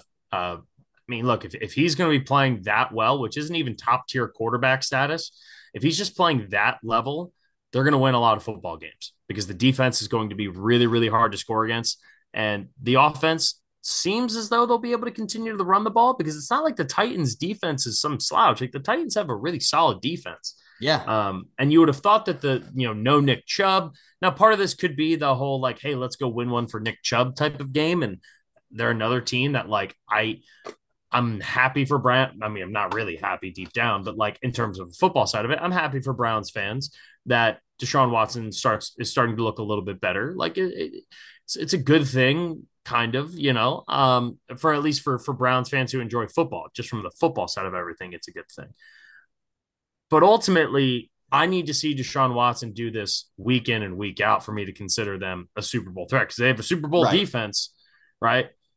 And no Nick Chubb, who is by far your best offensive weapon, it's like, okay, now's the time that we're going to have to rely on Deshaun Watson to make plays when we have to go up against really, really good teams. I mean, the AFC at the top end is still stacked. And as we're learning, some of the bad teams, at least teams we thought were going to be bad in the AFC, are actually really, really good. So, yeah, it'll be uh, it, will be interesting. Right now, Deshaun Watson ranks 17th in the NFL in overall passing offensive grades. Um, We'll see where that stacks up over the course of the next couple of years. Years, Jesus, weeks. Uh, the Titans, I think this is just who the Titans are going to be. I, I think they have no explosiveness on offense. I would even venture to say I think we're going to end up seeing Malik Willis and or Will Levis yeah. once, if not multiple times throughout this year. Um, my prediction would be that Ryan Tannehill does not finish the year as the starter of the Tennessee Titans. I agree with you. I agree with you 100. percent He he he just looks so much worse than he did even like three years ago. He really does. Yeah, it's the, the drop off since the year they were the one seed has seemed yeah. pretty uh pretty. It seems like their line, right? Like he needs a good line, and their line is not that great. Andre Dillard getting just one handed pass rushed to the fucking throat, and while getting tackled by both, but tackling both Andre Dillard and Ryan Tannehill to the ground. Myles Garrett, what an absolute fucking monster. All right, uh Falcons Lions not a ton to report on on here. I mean, Desmond Ridder, I thought he was going to look better than he has through three weeks. I'm starting to think this just might be who Desmond Ridder is, um, which sucks because I like Desmond Ridder a lot and I loved him in college, and I was hoping he had the chance to be, you know, pretty solid as an NFL player. Um, he could be a backup. I think he'd be a really, really solid backup, you know, but he's kind of giving off that kind of vibe right now. Uh, defensively, it was nice to see the, the, the Lions kind of put a full game together. Um, no CJ Gardner-Johnson on IR. You know, they, they went out and signed him in the offseason to, well, one year deal, but they put some capital into it in hopes that he was going to be a big anchor for them. He was going to be a big part of their defense. He didn't necessarily show up, but your boy Jack Campbell looked really good. Um, mm-hmm. Aidan Hutchinson continuing to look really, really good. Uh, defensively as a whole, I think the Lions looked really, really good because even if Desmond Ridder is not that good, this Falcons offense has looked pretty good through two weeks. They were able to run the ball on every single team that they played. And if there's weaknesses around this Detroit Lions defense, especially last year, it's through the running game. And you just took what was the number one rushing offense in the NFL and held them to 44 yards on the ground. And you forced Desmond Ridder to throw the ball 38 times. And if you're getting Desmond Ridder to throw the ball 38 times, I feel like more often than not, you are winning that. So shout out to the Lions. Um, you know they found ways to to to, to make plays. Uh, and Amon-Ra St. Brown turning into like Keenan Allen esque. It's just 100 yards and 10 catches like every single game. Now he's he's to me is like the story of the game, and just I think the Lions offense. Jahmyr Gibbs finally got the ball pretty consistently, obviously, um, and and that was uh, nice to see. Uh, it sucks how it happened, but right, like good to see him. Um, these rookie running backs, man, these two guys. I think this was the first and second running backs taken, right? Um, yep. And Bijan and Jahmyr Gibbs. Yeah, and both of them really, really struggled, uh, which is kind of wild. But I mean, Bijan, uh, I wouldn't say really. I, I wouldn't say that struggled. about Bijan. Bijan's looked fucking crazy good. It's just the offense as a whole. It, it, he is the offense. Like they're he's a rookie, and they're basically entirely reliant on him slanting the field, whether he's being split out wide or in the passing game. And no, yeah, for the sure. eye like, test his struggles him, are not. Yeah, exactly. His struggles are not his own and I'd say Jahmyr Gibbs didn't struggle. I don't know why I compare the two, but he, I guess they both had some pretty um, dynamic runs that they over classic college guy coming in thinking he can yeah. do too much. But they were all they were both breaking tackles a lot. Like I think their confidence is both the roof, and I bet you these are the top two rookies and probably two of the top ten running backs in terms of yards by the end of the year. Yeah, I know, one hundred percent. And Jahmyr Gibbs, like he's looked okay. He's he's averaging like hundred yards, hundred yards from scrimmage a game right as a rookie because they're using him he's getting like that mm-hmm. 50 on the ground and 70 through the air or 60 on the ground and you know 55 through the air like he's doing those kinds of games um, which is how exactly how they use them so if you're telling me like hey through two games or three games Jahmyr Gibbs is averaging you know 100 yards per uh, uh from scrimmage a game like he only had one catch in this game for two yards but 82 total yards. I mean, he's he's been playing all around really, really solid football. He hasn't wowed yet. Like Bijan has at least had his wow moments. Um, mm-hmm. but this Atlanta receiving, you know, core, like you have talent. Kyle Pitts, Jonnu Smith, Bijan now, Mack Hollins, Tyler Allgeier. Like you have guys there that you can make you can throw the ball to. You have guys that should and Desmond Ridder is just just very, very much struggling. Um, and I, am just I'm stoked on the Lions. Like I like seeing the defense. This is an impressive defensive performance because so far the, the Falcons have been able to run the ball on the Saints. No, not the Saints. Why do I keep thinking they play the Saints? The uh now I gotta go look up their past schedule. Um, the Falcons were able to run the ball against the Panthers, good defense, and the Packers, good defense. And they were the number one rushing team in the NFL going into this week. Yeah. And they got held to 44 yards, and Bijan got held to 33 yards. Uh, meanwhile, you go put up 115 on the ground, 243 in the air from Jared Goff. Um, wild stat that only four different receivers caught passes in this game. uh, from Jared Goff. He had 22 Yeah. completions, but it was Amon Ra, Sam Laporta, who had the great touchdown catch, uh, Kalif Raymond, and then Jahmyr Gibbs. That was it. And of those 22, 17 of them were Amon Ra and Sam Laporta. So the offense didn't even necessarily have to bust for the, the Lions to win this game, which I think is helpful for them to know down the road. Like, hey, we can win in any sort of environment, any type of game. Yeah. Um, I don't know, man. It, it was weird to see the Falcons struggle, but uh, this this division, the NFC South, is just like I. I don't think we're gonna know what they are through eight weeks. No, no this shot. is this team's gonna be this whole division's gonna be so fucking weird. Yeah. Um, all right, next game. Patriots 15, Jets 10. Zach Wilson is fucking awful. And, I'll tell you the best part of this game. So is? Mac Jones. They all suck. What? They all suck. Uh, 16 punts in this game. I, me and my friend were live betting just that you get a punt for each drive on DraftKings. Guys, it's automatic. It's still like plus 120 every drive for the Jets. I don't know how. It's the easiest money. It is the only reason I didn't Just if they punt at any point of the drive. No, the next drive, yeah, like a punt. So you just bet the next drive, the Jets drive will end in a punt. It's like plus 120 or 140 still, even when the game's going on. I think because they maybe think it's going to be a turnover too, but no, Yeah. they just punt. Uh, and the Patriots did too. So it was a wild game of punting, and that's about it for this team. Um, Yeah, I mean, look, it sucks. Like, I, Mac Jones is terrible. Bill O'Brien has really not helped whatsoever. The fact that the Eagles let him throw for 340 yards, whatever it was in, in week one, well, is, is kind of shocking. yeah. But so much of that was because the Eagles were like, all right, Mac, beat us over the top, like beat us with with a, deep throws, but they kept giving everything under the middle. And even still, the pick six was like the biggest turning point in that game. But like Mac Jones can't push the ball downfield, and they are playing a really, really good Jets defense. I was going to say to me, that. like I think I think this doesn't indicate what's going on. This Jets defense is insane. I'll just say that like I don't think to your point, this low scoring. This wasn't ever a close game. It really wasn't. Like Zach Wilson was bad, and this Jets offense was bad. Yeah, I mean, Mac, Mac Jones, sixty-four percent of passes on the year, seven hundred and forty-eight yards. You know, he's averaging a little less than two fifty a game, um, but that's very much inflated by that that Eagles game. Yeah. Uh, Sixty-eight point two was his passing grade, not great as a whole. No, Um, that being No. said, you know, he's still around the likes of Deshaun and CJ Stroud, who we'll talk about him in the next game. Uh, Brock Purdy, you know, there, there's some other guys down there. So it's not like he's been Mhm. absolutely awful, but the offense just has no explosiveness. The, the Patriots right now spent the most money out of any team in the NFL on their wide receivers this past offseason, and they still can't get separation.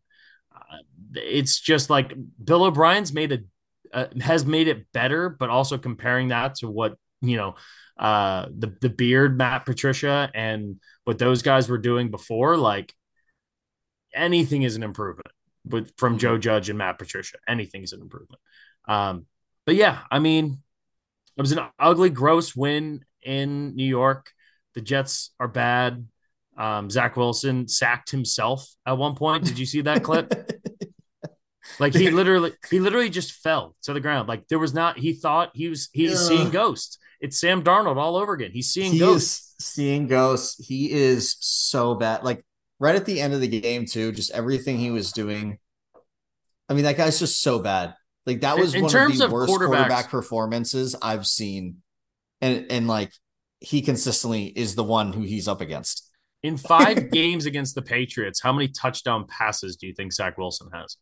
Two, One three. Jesus, that's so bad. In five games, in five games. that's twenty quarters of football. That's Yeah. probably, yeah, that's probably around three hundred snaps of offense. Not a single passing touchdown. It's just, it's just gross. I don't know what the Jets do. I mean, sign. I mean, go get. You know what they should do? Go get fucking Colt Kirk McCoy. Cousins. I would trade for Kirk Cousins. To your point, But Give why? Why give up the asset for even Kirk Cousins? Go get Colt McCoy. no, you're right. Colt McCoy's a way better. Colt McCoy option. go out. Yeah, he's cheap. Yeah, I'm pretty sure he's a free agent right now, unless he signs somewhere. When he got released from the, the Cardinals, I, I don't think way he signed better anywhere. option. Even if he did, you can trade for him for a, a definitely a low round pick, right? Yeah, there's all, Um, there's reports right now being like Uh, yeah, he's a free agent, and he's yeah. 37, but he'll be fine. He'll be, he'll fine. be, you know what he is? He won't be Zach Wilson. And if you have a defense that's that good, again, Deshaun Watson is only one step up ahead of Mac Jones in passing grading right now. So, yeah. and and again, the Jets defense can be just as dominant as as the Browns defense can. Yeah, go get and a fucking say, game manager. And I would tell you this too. I bet you the locker room is a lot more motivated to have a guy who's 37 who knows like, hey, I'm not Superman, but I've been around football for a long time, rather than a guy who's young and keeps messing up big time in big moments. Like, well, I'm I'm pretty sure there was a uh, a tweet that I saw um, about Garrett Wilson. Garrett Wilson talking shit already about Zach uh, Zach White, Zach White, Zach Wilson that got uh, caught on on camera. Let's see here. Oh, it. it. was I say it was a it was a voice it was a read lipping or uh, a uh, oh. a lip reading thing. Mm-hmm. Um, but it was yeah, clip from him when they're down 15 to 10 minute and 13 seconds left in the game of him saying to uh, a teammate he can't throw it.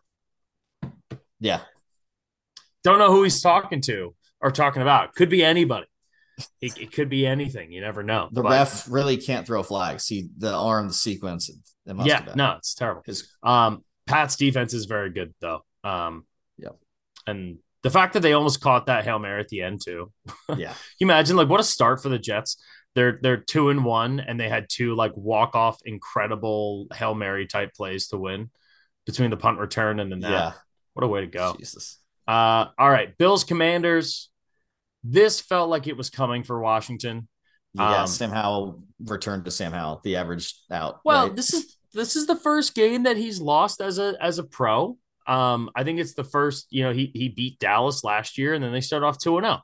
He still is making throws that I really like. And I think yeah, we you have to kind of treat this year with Sam Howell as like a rookie year. To me, this is like the year Jalen Hurts sat behind Carson Wentz, got in at the end of the season. They gave him, you know, the keys the next season. And then the Eagles end up sneaking into the playoffs and they get absolutely blown the fuck up by uh, Tampa Bay, yeah, Tom Brady, and then they're out in the first round.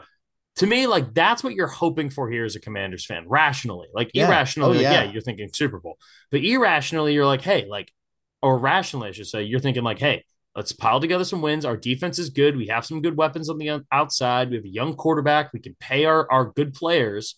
You know, we can hang around, but you know, we need to see some little improvements. And there have been throws that he's made. There's a throw against the Broncos that I didn't get to talk to you about, Vido. That one that he threw into triple coverage to the tight yeah. end. I mean, that is like top tier NFL throw type of shit. And mm-hmm. he lasered it in. And obviously, the interception in, early in this game was bad. Um, as a whole, definitely some question marks about about about his overall game. But this is also the Bills team that we were expecting that we didn't see week one in that weird game when Rodgers goes down and and you're in MetLife and the stadium and all that stuff that was so bizarre and so intense. Um, that was the 9-11 game too, right? Yeah. yeah. And and yeah. Rodgers ran out into the field. And then you know you, you you win the close one against Denver. You look good against the defense that people thought was going to be pretty good. Sorry for the ricochet shot, Vido. Um, I know, I'm sorry, probably not necessary, but so no, you ex- I, you expected them to come down to earth a little bit, and you expected the Bills to look better than oh, I just totally blinded blended the two. Jesus Christ, um, the Bills beat the Jets and then went on to beat the Raiders heavily last week. So this is what we're accustomed yeah. to seeing and what we expected to see out of this Bills team. Commanders they came down to earth a little bit, and I think for the Commanders, that's what I mean. Like, there's no way that you're basically rookie quarterback is going to play as well as he has, right? Like he he's been playing pretty well. Um, I saw him in preseason here in Cleveland uh, against Myles Garrett and some of these guys, and and I'll tell you what, he made some really good throws, so like a Dotson out route. Like there were a couple of ones where I'm like, yeah, this guy's this guy's an NFL quarterback, right? He's got like, the horsepower, you know. Yeah. Like he's not like Mac Jones who has to like on those outbreaking routes where the ones you really have to show arm strength, where Jones kind of like flutters it in or tries to throw it over the defender like mm-hmm. he's got the horsepower in the arm to rip a ball 15 yard out. That's going to be like a 35 yard throw on a dot. And he like his feel of the game. He moves well. He throws in the run. Like he, you know what I mean. He's he's a guy who I believe in extending plays. Good um, athlete. Um, he had know. a six yeah. scramble in this game early on. I don't know yeah. if you saw, but he got lit he, up. Put yeah, he did at the end, but I mean, he it was a play that could have been a sack that Yeah. he Oh, he got, avoided, like, 15, spun out of yards, it, and then ran it all the way down to like the five yard line, and then got absolutely lit up by a linebacker. But I mean, it was a hell of a run. He's a, he's a really good athlete too. Yeah. Yeah. So I the think future's brighter than it shows. I, I agree. It's a new offense. It's the enemy, right? And like what you've seen through two weeks, like look, does thirty-seven to three sting? Yes, but it's probably only the third worst loss score wise of the weekend. You know, the Chiefs, the Chiefs, the Chiefs Bears win loss, like that differential is less, but that felt like more of an ass kicking than this game did. Yeah. So, you know, if you're the commanders, look, they got Philly coming up. We'll see what Philly looks like tonight on Monday Night Football, but, you know, we'll take it one thing at a time. Um, and the Bills look good. And this is what we expected out of the Bills. We expected the Bills to be dangerous, high flying, Josh Allen looking really, really good, and the defense looking this good.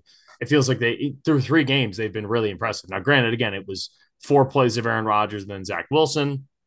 It was Jimmy G and the Raiders, and now it's the Commanders. So we're not talking about the best offenses in the NFL here, but the Bills' defense looks to be improved through uh, two weeks. And and again, take take back that crazy kick return for the touchdown in that weird game on Monday Night Football, and it's a totally different team. The Bills feel like they're on a pretty strong trajectory, and uh, and I don't think they're slowing down. You know, everyone's going to be talking about the uh, the Dolphins this week, and the Bills are going to be like, "Hey, we're right over here. We're going to try to drop thirty every single week too, and we're, we're going to look pretty damn good doing it." So, uh, last game of the early window: Texans Jaguars. CJ Stroud, man, fucking. St- I don't. uh, To me, like a lot of people want to try to bury the Jags because it's like the Jags had this expectations and everyone thought they're going to be really good this year, and so far they've been a touch disappointing.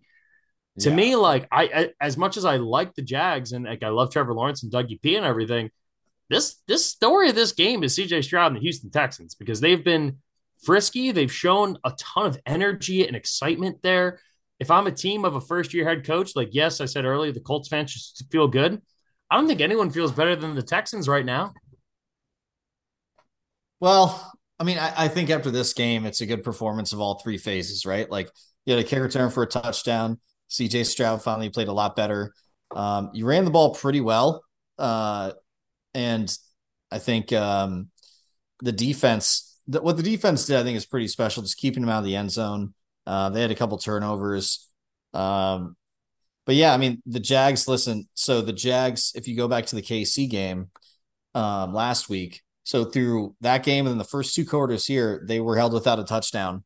And for a team that's supposed to be so offensive focused with Doug Pederson, you can't go that long without scoring. You just can't. An hour and a half of game time. Um, they finally got it going a little bit in the third and fourth. Too little, too late, obviously. But you know they score a few times in the first. This is a lot closer, and who knows how the game goes. Um, turnovers killed them, but yeah, I mean, to your point, let's let's focus on this Texans team because this is so much better than I think anyone thought they would be. Their line is very good. Uh, we knew they ran the ball very well last year, but um, how they're holding it with pass uh, protection, these wide receivers are getting separation. Like these wide receivers are helping him out so much, um, Absolutely. which is crazy. Tank Dell, uh, it, a Huge day for game. Tank Dell. Nico Crazy. I didn't even know who he was. Can I just say that? I'll be the first to say it. I didn't know who he was. Not And many I'll- did. Yeah.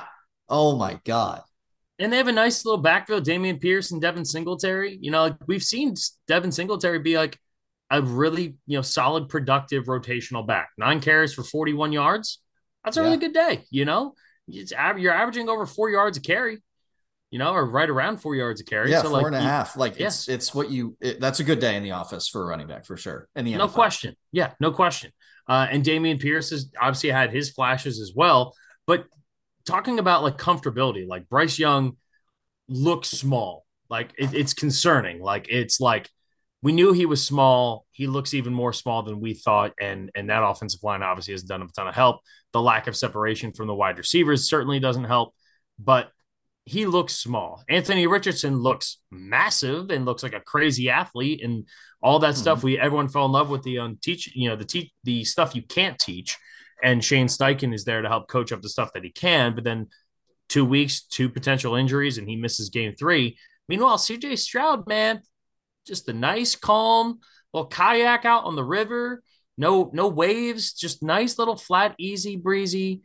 Um, and, and and look, he broke the record for consecutive passes without uh, for a rookie to start a career without an interception.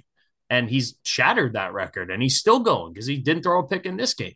I mean, he just flat out outplayed Trevor Lawrence. And Trevor Lawrence is a really good quarterback, and we've seen him have really good moments in the NFL. But CJ Stroud, I thought the defense, the one thing you'll say about this Texans defense is that they are flying around the field. Every opportunity they can get, they are flying around the field. And, you know, it they is blocked important. that kick too, right? It was uh what's his face? The the third overall pick. Um uh Will Anderson Jr. blocked a kick. Like there was some Mhm. amazing plays that like so this this team, to your point, flying around, like the young players are making plays and they've invested a lot in the last couple of years on that defense too. Um so you know, CJ Stroud's killing it. I, I just stoked to see both their rookies, I guess. Yeah, they were both insanely drafted high players, but if they hit on both of them and they're both top five talents, man. Yeah. And, that's probably the one thing. And, and it's not that, and I'm trying to pull up the pass rush grade so far. Um, it's it's tough to go to just one uh, single person. Um, but I'm, I'm trying to pull up uh, Will Anderson because he's someone who I look. I'll be honest. I haven't sat down and watched every single snap of Will Anderson's career so far. Um, as much as I am excited by uh, Will Anderson because I think he's an absolute you know monster. I think he can end up being really really good. But uh, defensive grades chart. There we go. Um, look, I mean, as a whole, his first game ever against Baltimore, he was graded an 83 in terms of pass rush and defensive grades. Dipped a little bit against Indy, better up to 73 again against Jacksonville. Um, you know, as a whole, he's he's he's playing pretty solid, solid, uh, solid defense. And I'm trying to find. He still has no sacks, no uh, forced fumbles. Um, I'm trying to find his pressures um, and his pressure rate and stuff. I didn't do enough deep dive on Will, Will No, he Anderson got a- before we started here, but I think he got a sack week one. he's still listed at zero sacks on the season. Um, oh, I got one here.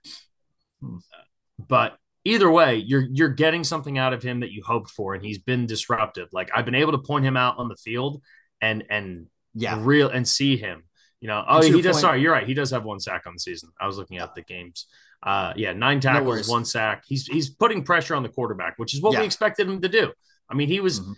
again. I understand that like people were so high on him after his sophomore year that going into his junior year that everyone thought like, oh, he's going to win the Heisman as a defensive player. He should have won it as a junior.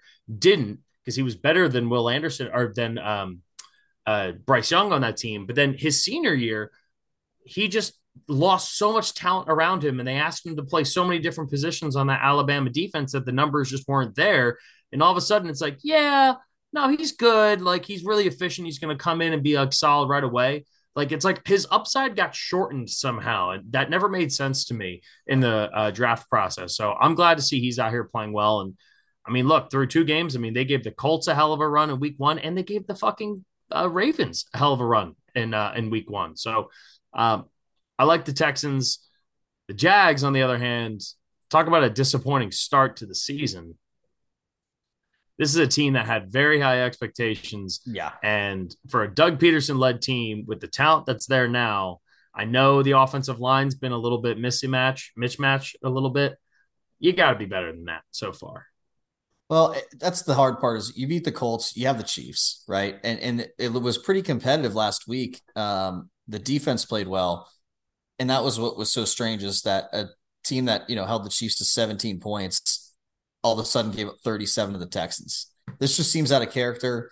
Something weird's going on. It's not easy. Like they play the Falcons next week. They have to get a win there, but that team, to your point, runs the ball well. After that, they have the Bills. So this could be a, a quick slip. And then you're going to have to really make a run here. You know, they have the Niners coming up soon. So, like, there's some good teams on the schedule. Um, they have a favorable back half, you could say, but they're going to need to pull out some wins against some good teams here. And we thought they would compete in those. Uh, it was weird again. They competed last week, but then they just absolutely didn't today. Um, and the offense again was bad last week too, though. They need to get it fixed. They they could have won that game. Um, just kind of crazy to see what's going on and and to drop the ball in different ways, I guess, in back to back weeks. And that's the thing too is the first half of this game felt like it was pretty competitive, um, and yet by the time we hit halftime, the Jags hadn't scored a point yet. And Yeah, then you look at the second half, and then it was competitive, but you still get outscored by the Texans, and it's like, the the eye test versus like the end result here was was kind of surprising because it felt to me like Jacksonville had moments where it was like, okay, now we're seeing it, but there's yeah. just there's a little bit of a disconnect somewhere in that offense that you know maybe getting Calvin Ridley back and all this. I don't know, but Trevor Lawrence statistically kind of like the Russell Wilson thing, like he's like ranked in the top five for week three in terms of offensive efficiency. Yeah. And his overall passing grade. But it feels as though like maybe the design work and some stuff needs to be retooled by Jacksonville, get a little bit more creative. But the other thing I'll add here too is that the Texans do, for whatever reason, just own the Jags. Like I think since in the last like 12 years, the, the Jags have only won five times against the Texans. Yeah. So it's it's been a one-sided rivalry, but you look at the rosters, you look at the talent on each side, like you we expect the Jaguars to be where the Houston Texans were for a long time when they were with Bill O'Brien and Deshaun Watson, right? And now the roles kind of switched, and somehow the Texans still kind of had a leg up. So, uh, but shout out to CJ Stroud because he's been, you know, everyone either loved Bryce Young or hated Bryce, Bryce Young. It was a very polarizing topic. Either he was off the draft board or he was the obvious number one pick. And then everyone was obsessed with Anthony Richardson because of the untangibles, because of the size and speed and how much he clocked at the combine and all that stuff. And CJ Stroud just became like the forgotten guy in the middle. And he's like, hey, dude, like I can sit here and actually read a defense. I'm not Justin Fields. I'm not, you know, Dwayne Haskins. Like I can I can see the field and throw the ball better than those guys. Him and Bryce Young were neck and neck coming out of high school. But because Bryce Young went to Bama and won the national championship and got the Heisman, all of a sudden it's like CJ Stroud just isn't as exciting or good of a player. And it's the exact opposite. Like CJ Stroud is making throws and sees the field in ways that like rookies rarely, rarely do. So I think it's a huge, huge positive sign. Uh, if you're a Texans fan, you're like, we got a stud on defense. We nailed the quarterback. I think we nailed the head coach. The future is bright in Houston, um, as it should be. And they're loaded with draft capital. So even if the Texans, just based off of talent alone, end up with a top 10 pick this year, that's money, dude. That's fucking awesome. You know, and you'll end up with the Browns first round pick and, you know, they'll have two first round picks again and, and they'll be able to continue to load on young talent while they have a young quarterback who seems to have a really good understanding of how to play the position. So uh, the future is bright in Houston. The Jacksonville Jaguars need a little bit of a wake up call because they are they're too good for this. Um, all right, let's get for the four o'clock games. We'll start with the sh- not the shitty game, but the least exciting game. Seahawks win 37 27 over the Panthers. Uh, Andy Dalton still out here slinging it a little bit. Mm-hmm. Uh, I think he had over 300 yards in this game. 360 with two touches. He he, I mean, he threw 58 times. It was kind of wild. Um, but yeah. yeah. no, like he he was not um, terrible by any means. By any means. No. This is and this is you know what Vido. This is why you go out and you spend twenty five dollars or twenty five million dollars on Miles Sanders. Nine carries for twenty four yards and a touchdown. Right. That's that's why you go out there and pay a running back. For all the people, and again, I feel bad for running backs. I genuinely do. But for all the people who like think it's like a fucking crime that they're doing this to running backs, this is why you don't do it. Like this is the this is the ownership side, the management side, the coaching side, because the position, it's not that it's not important.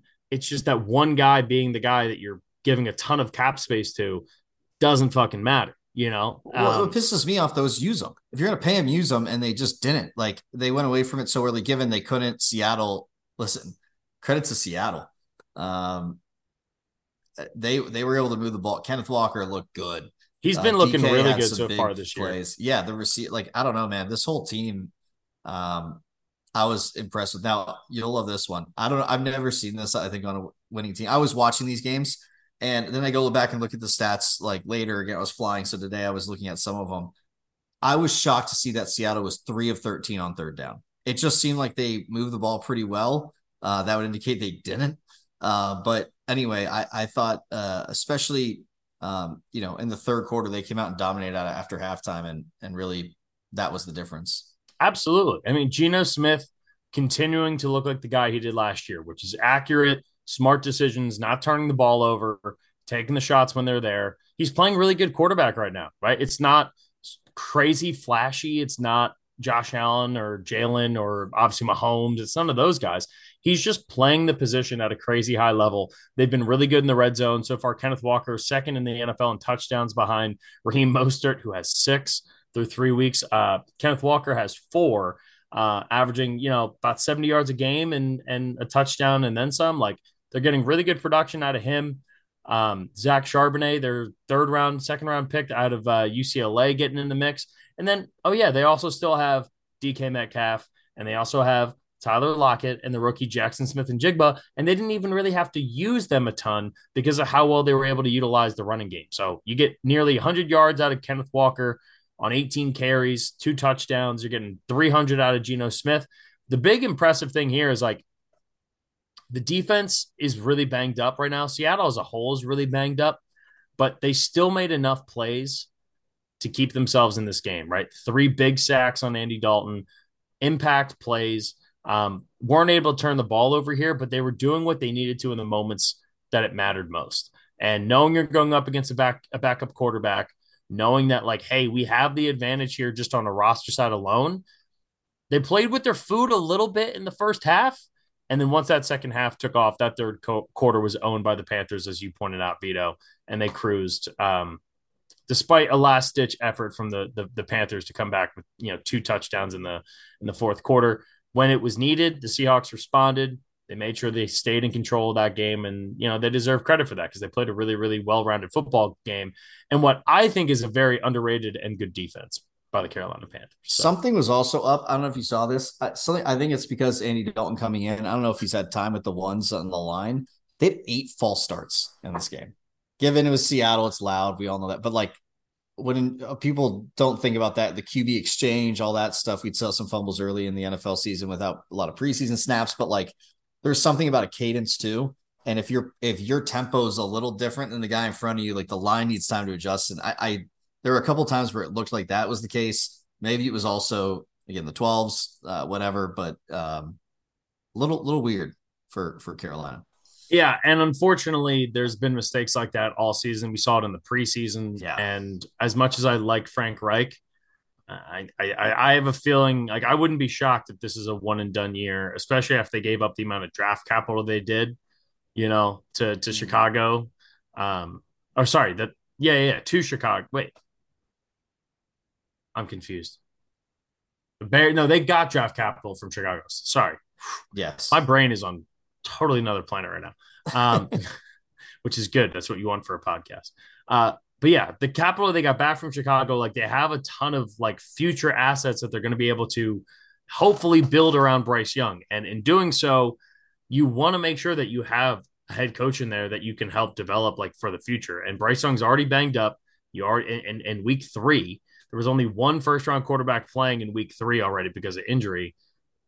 The offensive line Ike Ekwonu not really turning out to be the player that they hoped they would get. I mean, look, he's he's been better this year as a whole, but it's still not great for someone that you drafted in the top 10 to be your starting left tackle. They're going to have some issues. And the defense, it's going to be those things that they get worn down over the course of the season. They're going to be ready to move on. Um, it's shame because I like Frank Reich, but I think all in all, he's probably not the guy. All right. The second biggest ass whooping of the weekend, in my opinion, was the Kansas City Chiefs taking down the Chicago Bears. Uh, and honestly, like there's not a whole lot to talk about here because the Bears suck and Justin Fields cannot see the field. I feel very vindicated, by the way, based off of our debate in the first year of our podcast about how high you were on on Justin Fields and I told you, I, I actually don't feel that vindicated because I think Justin Fields is immensely talented and I think it's really fun to watch him play. I hate that he hasn't been able to be developed in the way that he should. Right. Um, but ultimately, this team, the defensive coordinator resigned. He then immediately hired, hired a lawyer. I have no idea what to expect out of the Chicago Bears team. Um, but yeah, I mean, it's not good. Whatever it is, it's it's not good. They probably are the worst team in the NFL. We'll figure out next week when they play the Broncos. Um, I think the Broncos are better than the Bears. I, I, think the Bears are just absolutely terrible. Mahomes looked great. I mean, 27 points in this in this second quarter. If they had wanted to keep playing, I think they could have yeah. easily gotten to 70 if they really wanted to. Uh, but at this I was point, so pissed I mean, they didn't. I was watching this game after the so the Broncos had just lost by, you know, given up 70, lost by 50. And I was like, if the Bears, because it was in the high 30s to zero, or it was it was 41 to zero, and they scored late. So like uh, at that point though, it was it was um in the 30s, and I was like, dude, they could at halftime. I was like 34 to zero. They could be, if they win by over 50 and keep a shutout, that's a worse loss. And so I was rooting. Yeah. You know, and and let's let's just get into it because you know what I want to touch on the fact that Taylor Swift is in the stands. The, right, let's the, put put a pin put a pin no, in that in one second. But look at how fast this team came out. This team was out there running. I wanted them to run it up. I wanted them to just force feed it. Oh. And and the point is that like all I know is that that was exciting. You can you cannot deny that when that all happened, they showed on the big, big screen, they showed on Red Zone. Every single person was like, "Oh shit!" They showed the sidelines, the, the film of the sidelines, and everyone was pumped. But sorry, I'll put a pin in it. It's hard to do. Okay, I have a response to that. Um, because there's not really much more football to talk about. So fuck it, let's get into the Taylor Swift stuff. Did you see Oppenheimer? No. Okay, so spoilers for anyone who hasn't seen it there's an atomic bomb and it goes off at one point. Okay. and if you didn't know that by now, fuck you. Uh, sorry, I'm already heated. We're talking about Taylor Swift. Yeah. Yeah. Taylor why? Swift, because Taylor Swift is that to the people she interacts with in a romantic sense. Okay. She comes in and she burns this bright, beautiful light, and everyone just stares at it and talks about it and has visceral reactions to it. And then as soon as it's over, she leaves a cloud of fucking dust and a giant hole in whatever person's life she was just in and fucking ruins it for them and then goes on about her life. And so I she think, is well, I disagree Taylor wholeheartedly. dating oh, is, is, is John is John Mayer not good? Is John Mayer bad? Do you know what happened to John Mayer's career after Taylor Swift made up the fact that they were dating, and then also wrote a song called "Dear John" about how they broke up, even though they were never actually officially dating? She fucking ruined his. Swift, our, she uh, our, ruined is... his life. No, oh, no, like her fucking, fans did. Her fans did, dude, not her. Her fans have such an unrealistic. Her fans are bad for her. All right, her fans. Yes. yes. Part of my take. Part of my take talked about this today, so I'm, i want everyone to know that I'm completely ripping them off of for this because it was such a brilliant take and it's so accurate. I'm going to use it forever. Taylor Swift's fans, in without knowing it, subconsciously destroy her life so that way she continues to write shitty music that they think is really really good that You'll empowers them and then literally tortures her. She can't have a fucking normal life. And the stands on Taylor Swift across the nation. God for uh, God permitting, she never ever ever does the halftime show at a Super Bowl, which I know deep down there's a fucking angle here. This whole thing is so stupid. Or Taylor Taylor Swift fans were shitting on Travis Kelce. Taylor's they don't like Travis Kelce. Who doesn't like Travis Kelce? Yeah, Who doesn't like no, Travis that's Kelce? that's where like this is where I all right now I'm hopping on your side here because this is when Taylor Swift fans go fucking berserk and are too much, right? It's when this stuff happens. Like, yes, it's cool with the girl. Like, all of a sudden, will can't will Travis Kelce and the Chiefs gain a bunch more fans of people who never really followed football or were casual fans? Yeah, they'll be way more interested. That's that's cool for them, and I think that's actually not the bad part, right? To your point, it's what objectively when, that's a good thing. It brings more people to the game. Like right. that objectively is a good thing.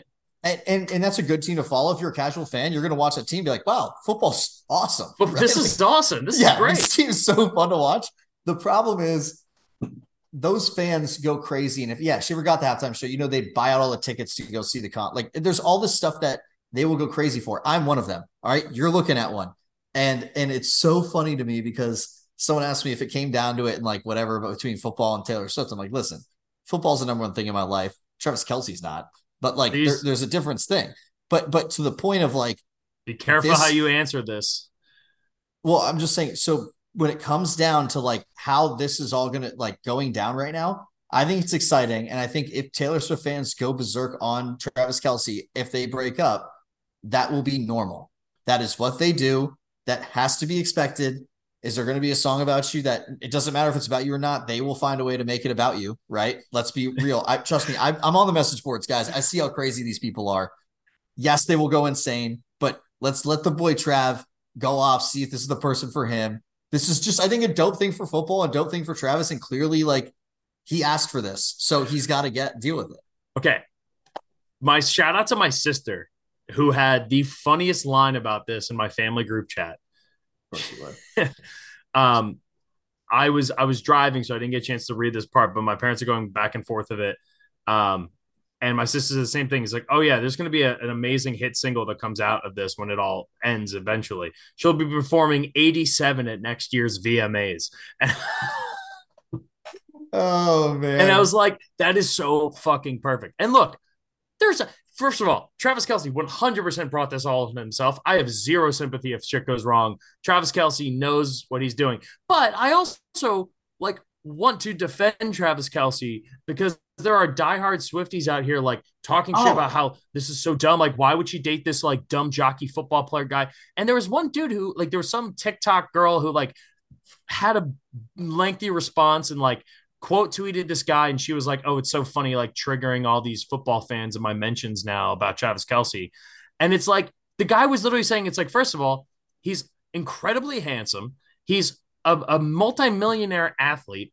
He's one of the best in the world at what he's done. He's arguably going to be the best to ever do what he's done for a living. He's Yeah. inc- he's a family guy. He doesn't sleep around. He had a long-term girlfriend before dating now Taylor Swift and he like is a huge impact guy for community and gives so much of his money away. Like he's like honestly a great dude to fucking Great date. dude.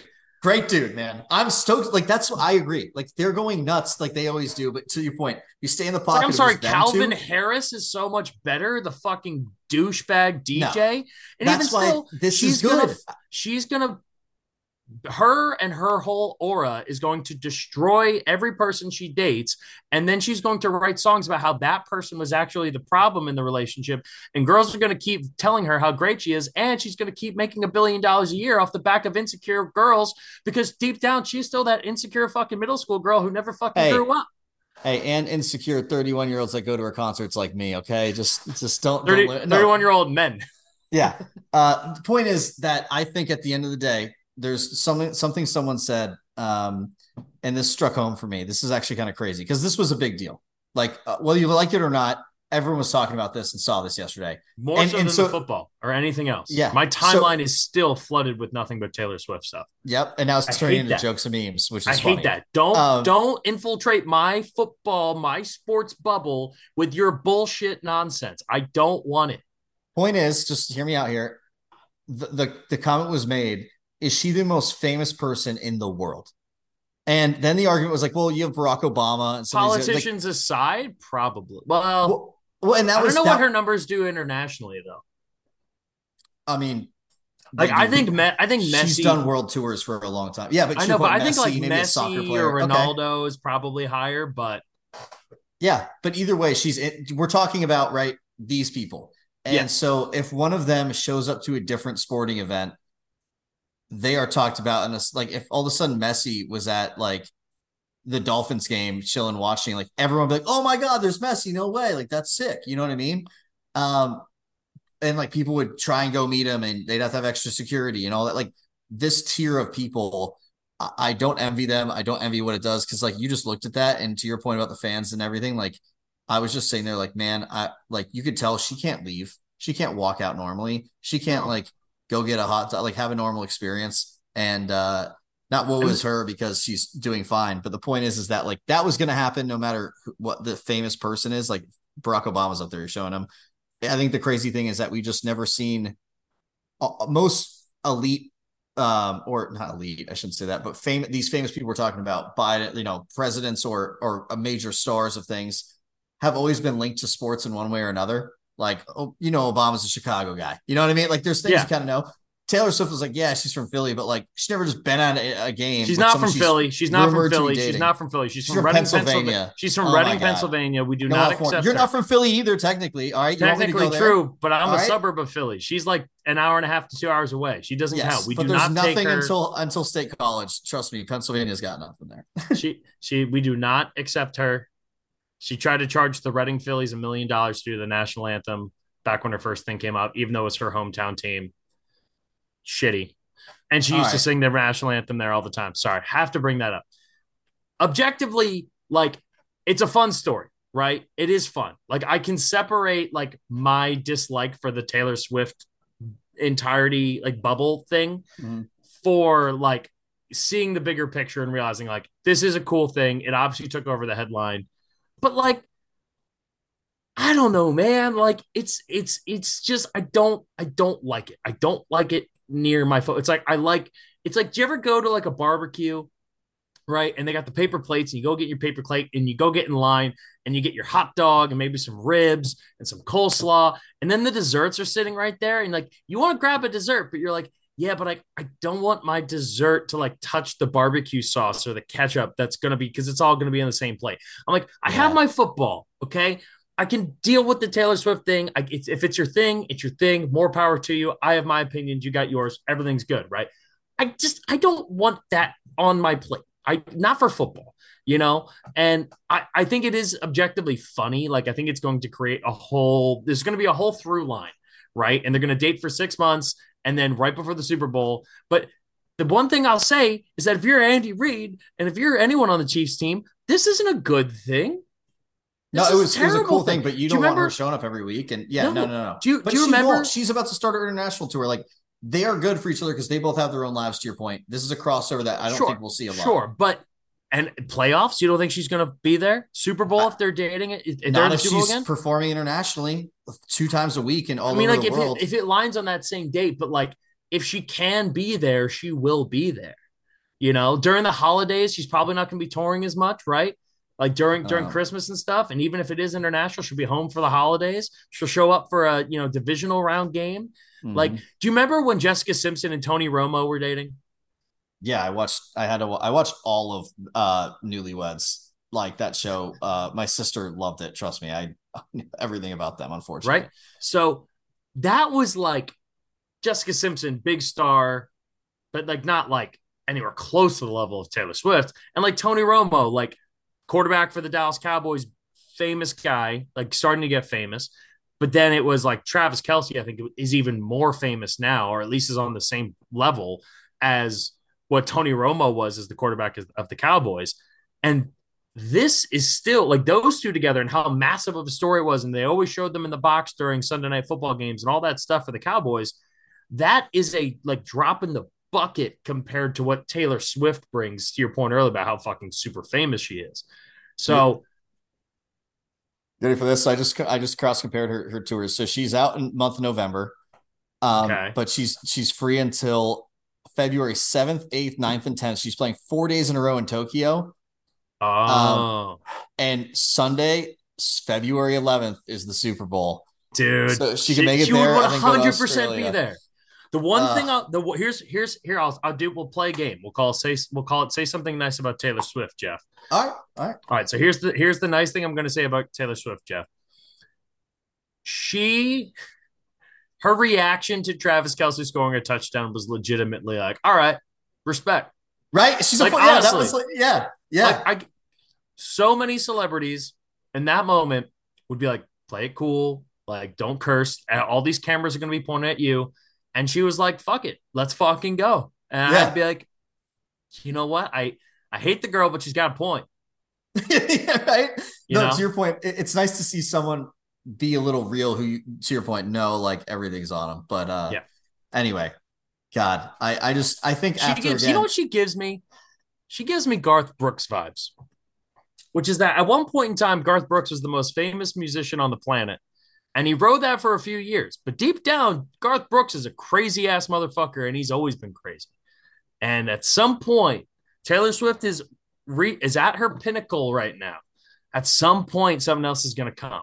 I think she's I think she's similar to to kind of to Garth in that kind of way. We'll see. We'll see. But yeah, I think uh, I think a Super Bowl is coming for her to go visit. That would be really funny. Um, and if it's and if it's against the Eagles, is she going to do a split jersey like Mama Kelce, and they're going to be in the box, and all the girls are going to be like, "Oh, look wait, at her and her future mother-in-law," and it's going to be the no, most cringeworthy the, bullshit ever.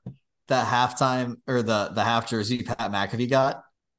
Mm-mm. It was he got the old one. Do you remember? It was uh, it was uh, AJ Hawk's wife and, and Brady Quinn's sister. Sister, yes. And so so AJ Hawk said. That? AJ Hawk said my mom has it up in a like attic somewhere because it was, you know what I mean? And so he got that jersey and wore it to the Notre Dame. Yeah, uh, how funny is that Ohio State game? He was wearing that as like in the yeah, it's a legendary show. moment. Yeah, legendary yeah, moment. So funny, and he just said he found it and got it, and I, that's why I love Pat McAfee. By the way, he's so good. Uh, anyway, we've gone off the rails. I love days like this. Well, it, it was more fun than talking about the Chiefs Bears game. So yeah. the actual football, but a game that will be very fun to talk about the biggest upset of the weekend. The Arizona Cardinals knock off the Dallas Cowgirls. Sorry, Cowboys. Sorry, genuine accident there. Um, this sucked for me, and only because I hate Jonathan Gannon. So I was like, well, if the Cardinals somehow win this game, that sucks because it means that Jonathan Gannon did something good. And if the Cowboys win, then it sucks because the Cowboys win. So either way, my pride was getting dinged a little bit. But now that it happened, I'm I'm happy that it was the Cardinals winning because I mean Jonathan Gannon's still going to suck anyway. They're, they're they're going a few games. They'll be fine. They'll figure out something else. The Cowboys dropping a game to the Cardinals is a rough scene. Uh, yeah. Dak looked not good. Very little separation. Uh, I know the officiating. There was the no call on the PI that could have been different. It was on the same drive that Dak threw the interception on. But let's be honest, and Cowboys fans would never say this because they'll just focus on the, the missed call. This game was lost earlier than that. The Cowboys yeah. put them in a position where a bad call could affect the outcome of the game. The objective of playing football is to put yourself in a position where a bad call doesn't affect the outcome of you winning a game. You should win the game regardless. And the Cowboys, far more talented. I know they lost Trevon Diggs. That sucks.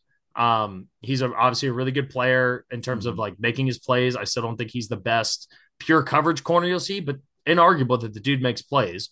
So that bings dings up their secondary. I know they had some offensive linemen out, but you were starting to see a difference. Like this team is struggling to run the football. They have through three games. They have not put together a good running game yet. The Cow, the Giants game, you kind of have to just throw out the window window because of how weird that game was to start, and the fact that I think the Cowboys at that point were just way too talented. You know, the juice of Monday night. Then week two, they hold on to a win. And now they got the the Niners coming up, and I think in two weeks, right? Because well, they play you. they play yeah they get New England this week. They play a, a Jets team with with Zach uh, Wilson at quarterback, so that was never a threat. The offense was able to play freely when they had to chase down a lead. They were pretty bad, and they get New England and San Francisco the next two weeks, followed by the Chargers and the Rams and the Eagles. Like that's a that's a not easy stretch there based off of how all five of those teams have played so far this season. I totally agree. This team, I mean, listen, they, they did run the ball decent, but to your point, if they're if they can't depend on the ground that much and run it most of the time and have Dak throw less than 40 times, like what was it two, two years ago or last year where he opened the year throwing amazing and was going off.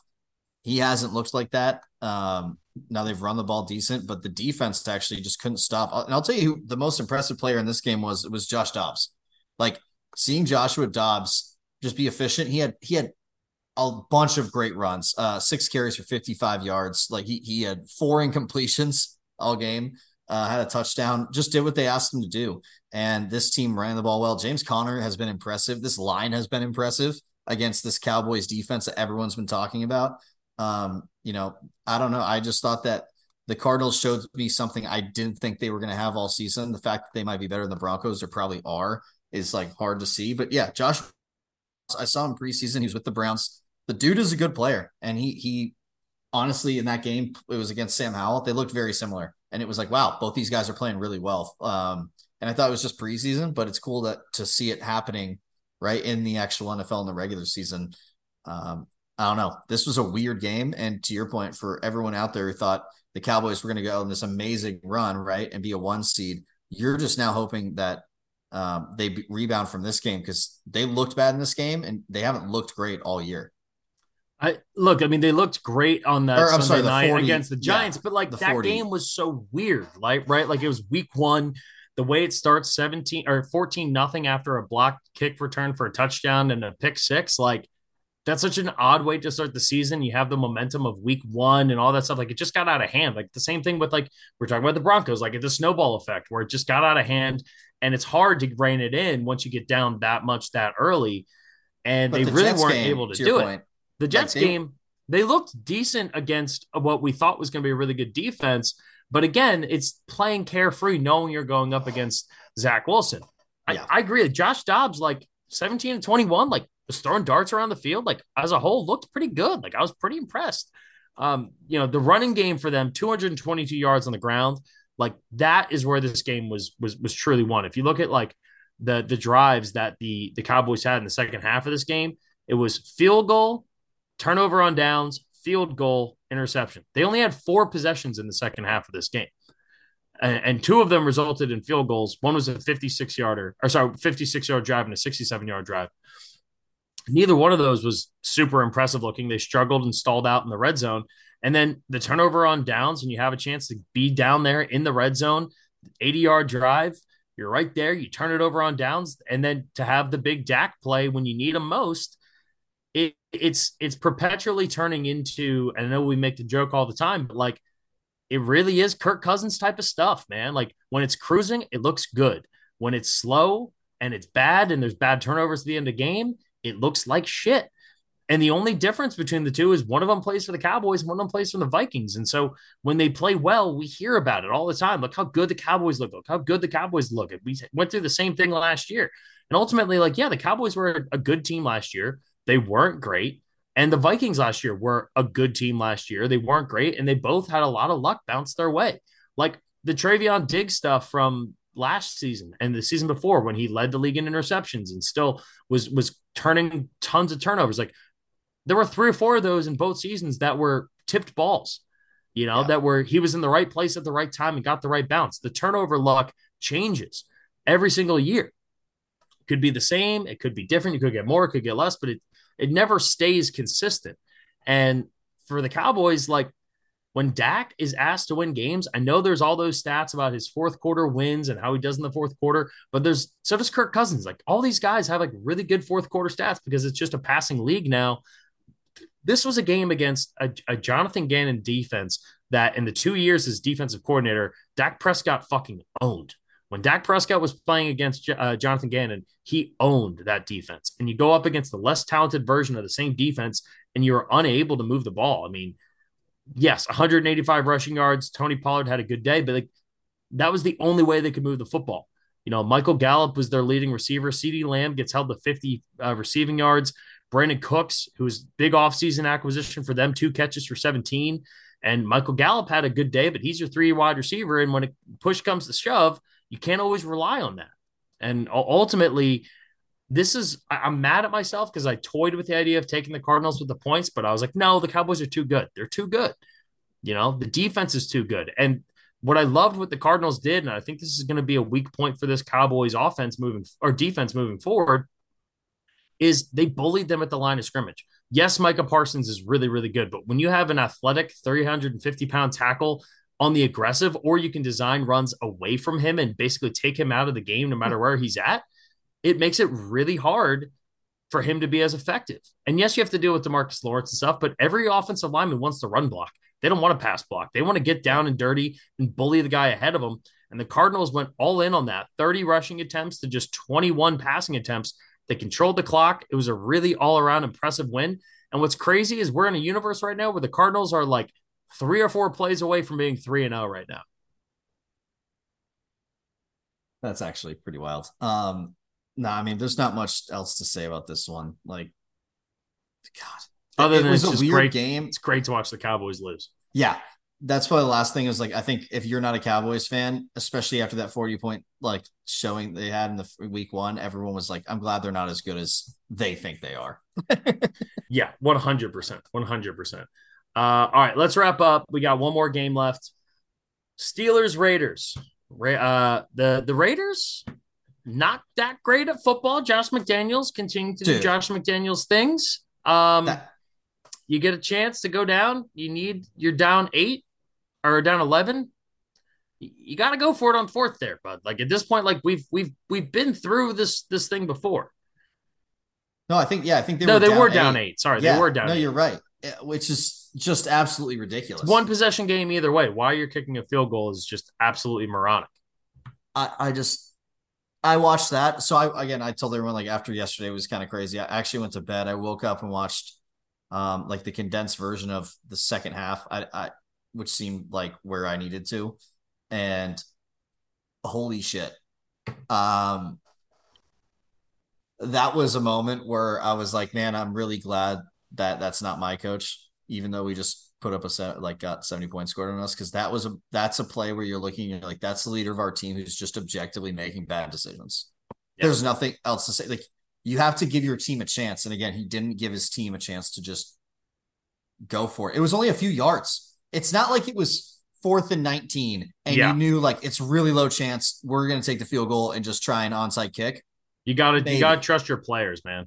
I it was it couldn't have been more than four yards. That was No. the most insane thing I've seen. I think uh, from a coaching call. Uh, what the fuck, man? Yeah, it's it's terrible. Um, on the other side, I think the Pittsburgh defense is really really good. Mhm. Kwon Alexander showing he's definitely still got some juice in him at linebacker.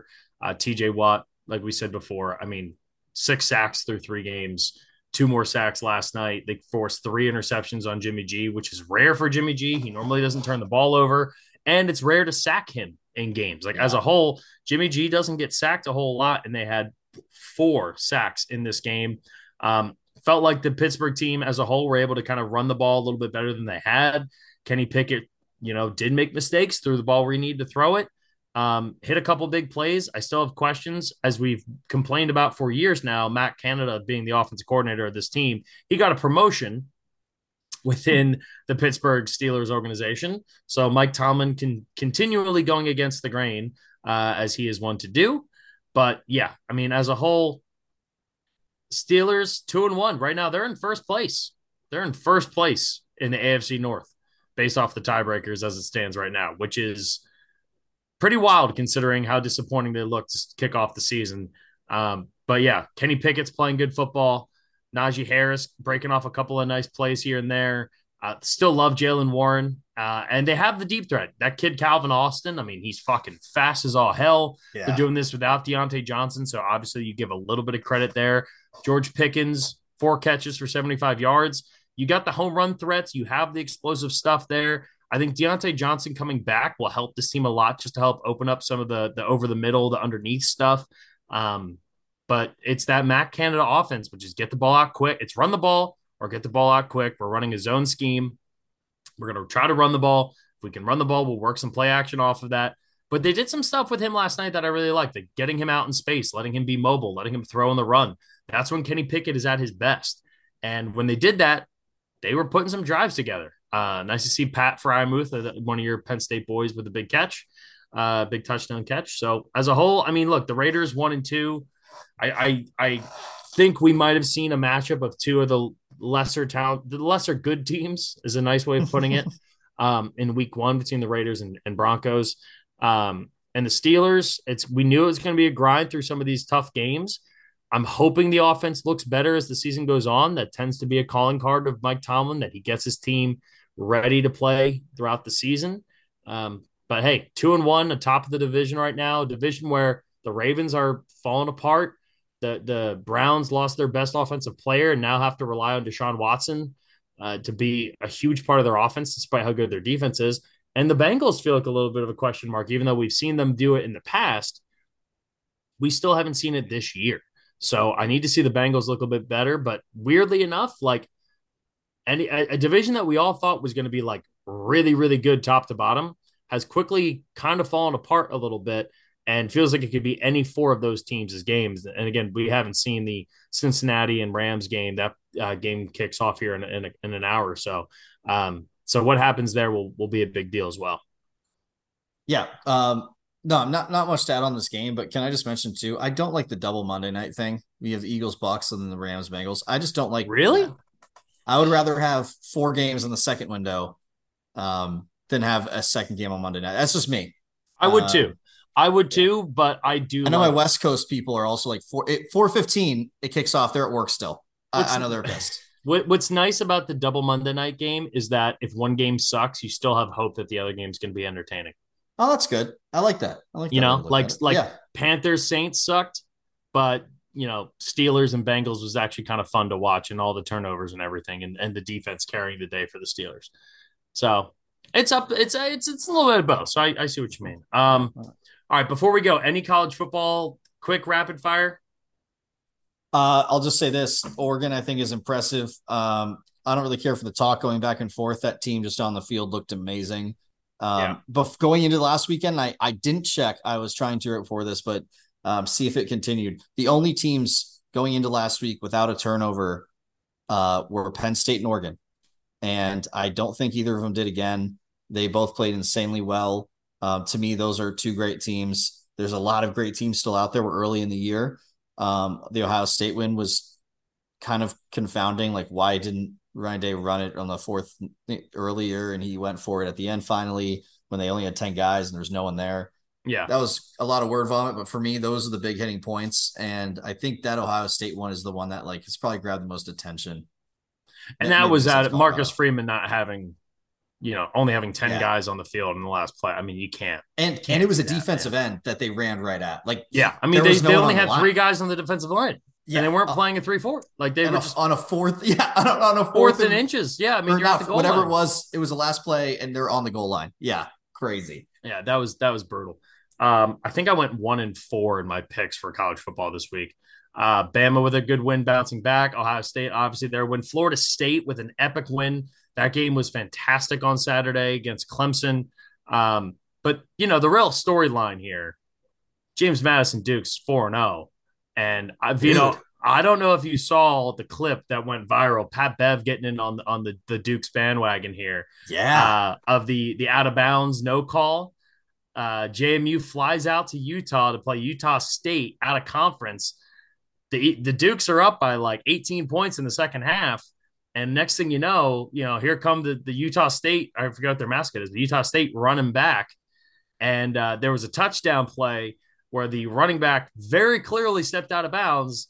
That the Utah State head coaches or, or referees and the Mountain West referees, I should say, uh, didn't call out of bounds, and some assistant got a picture of it from somewhere on his cell phone and handed it to Curt Cignetti. And Curt Cignetti, the head coach of the Dukes, shoved the picture right in the face of the of the ref, showing him how wrong he was. And the ref immediately like took ripped the phone out of his hands. Yeah. It yeah, it was it was a wild, wild scene of events. But the Dukes rightfully held on to win. 4-0 to start, wins over UVA. Uh, they also one. they also Troy beat, is a good team too. Well, Troy won the Sun Belt last year because JMU yeah. didn't get a chance to play. And uh, JMU went to Troy, beat them in their place, and then goes out of conference and beats Utah State out in the Mountain West, uh, which is a solid program out there. So the Dukes 4 0, proving that last year was not just a, uh, a fluke. The Dukes are here to play the best team in the state of Virginia right now, the James Madison University of the Dukes, and it's delicious. You the last time we played Virginia Tech, we beat Virginia Tech. Last time we played UVA, we beat UVA. I mean, that is fantastic. Now, JMU will play Tech next year, uh, but hey, we got a year to be the kings of the the undisputed kings of Virginia, and uh, and then let's see if JMU beats them next year, then that's two and zero oh within a year against the two other main schools in the state of Virginia, and the Dukes rolling high. I love it in the uh, in the Commonwealth. So, uh, all right, that's all we got for right now. Uh, we got another great slate of games coming up. Vido and I will definitely be on. Uh, oh, actually, because I'm going to Colorado, I fly out Wednesday. Might have to be solo. We'll see if we can figure out a recording schedule. We haven't planned that out yet, but stay tuned for that. Either way, we will get the picks out there. I went 3 and 0 in my locks of the week. Shout out to me. Nice. Dolphins, Lions, Seahawks, all three hit. Uh, we'll see how the Monday night games go, but I'm 7 and 6 right now. Uh, Vido and Scotty did not send their picks in. So uh, we have to make sure we do a little bit better of that here uh, moving forward. But you got some ground to make up there, Vido, after week one. We got two weeks without it. So we'll get your picks in. We'll get everyone's picks in. We'll get you set for week four in the NFL and another great college football slate. Thank you to Vido. Shout out to Scotty. Hope he gets home safe uh, later on the week. And we will talk to you guys on Friday. As always, take it easy.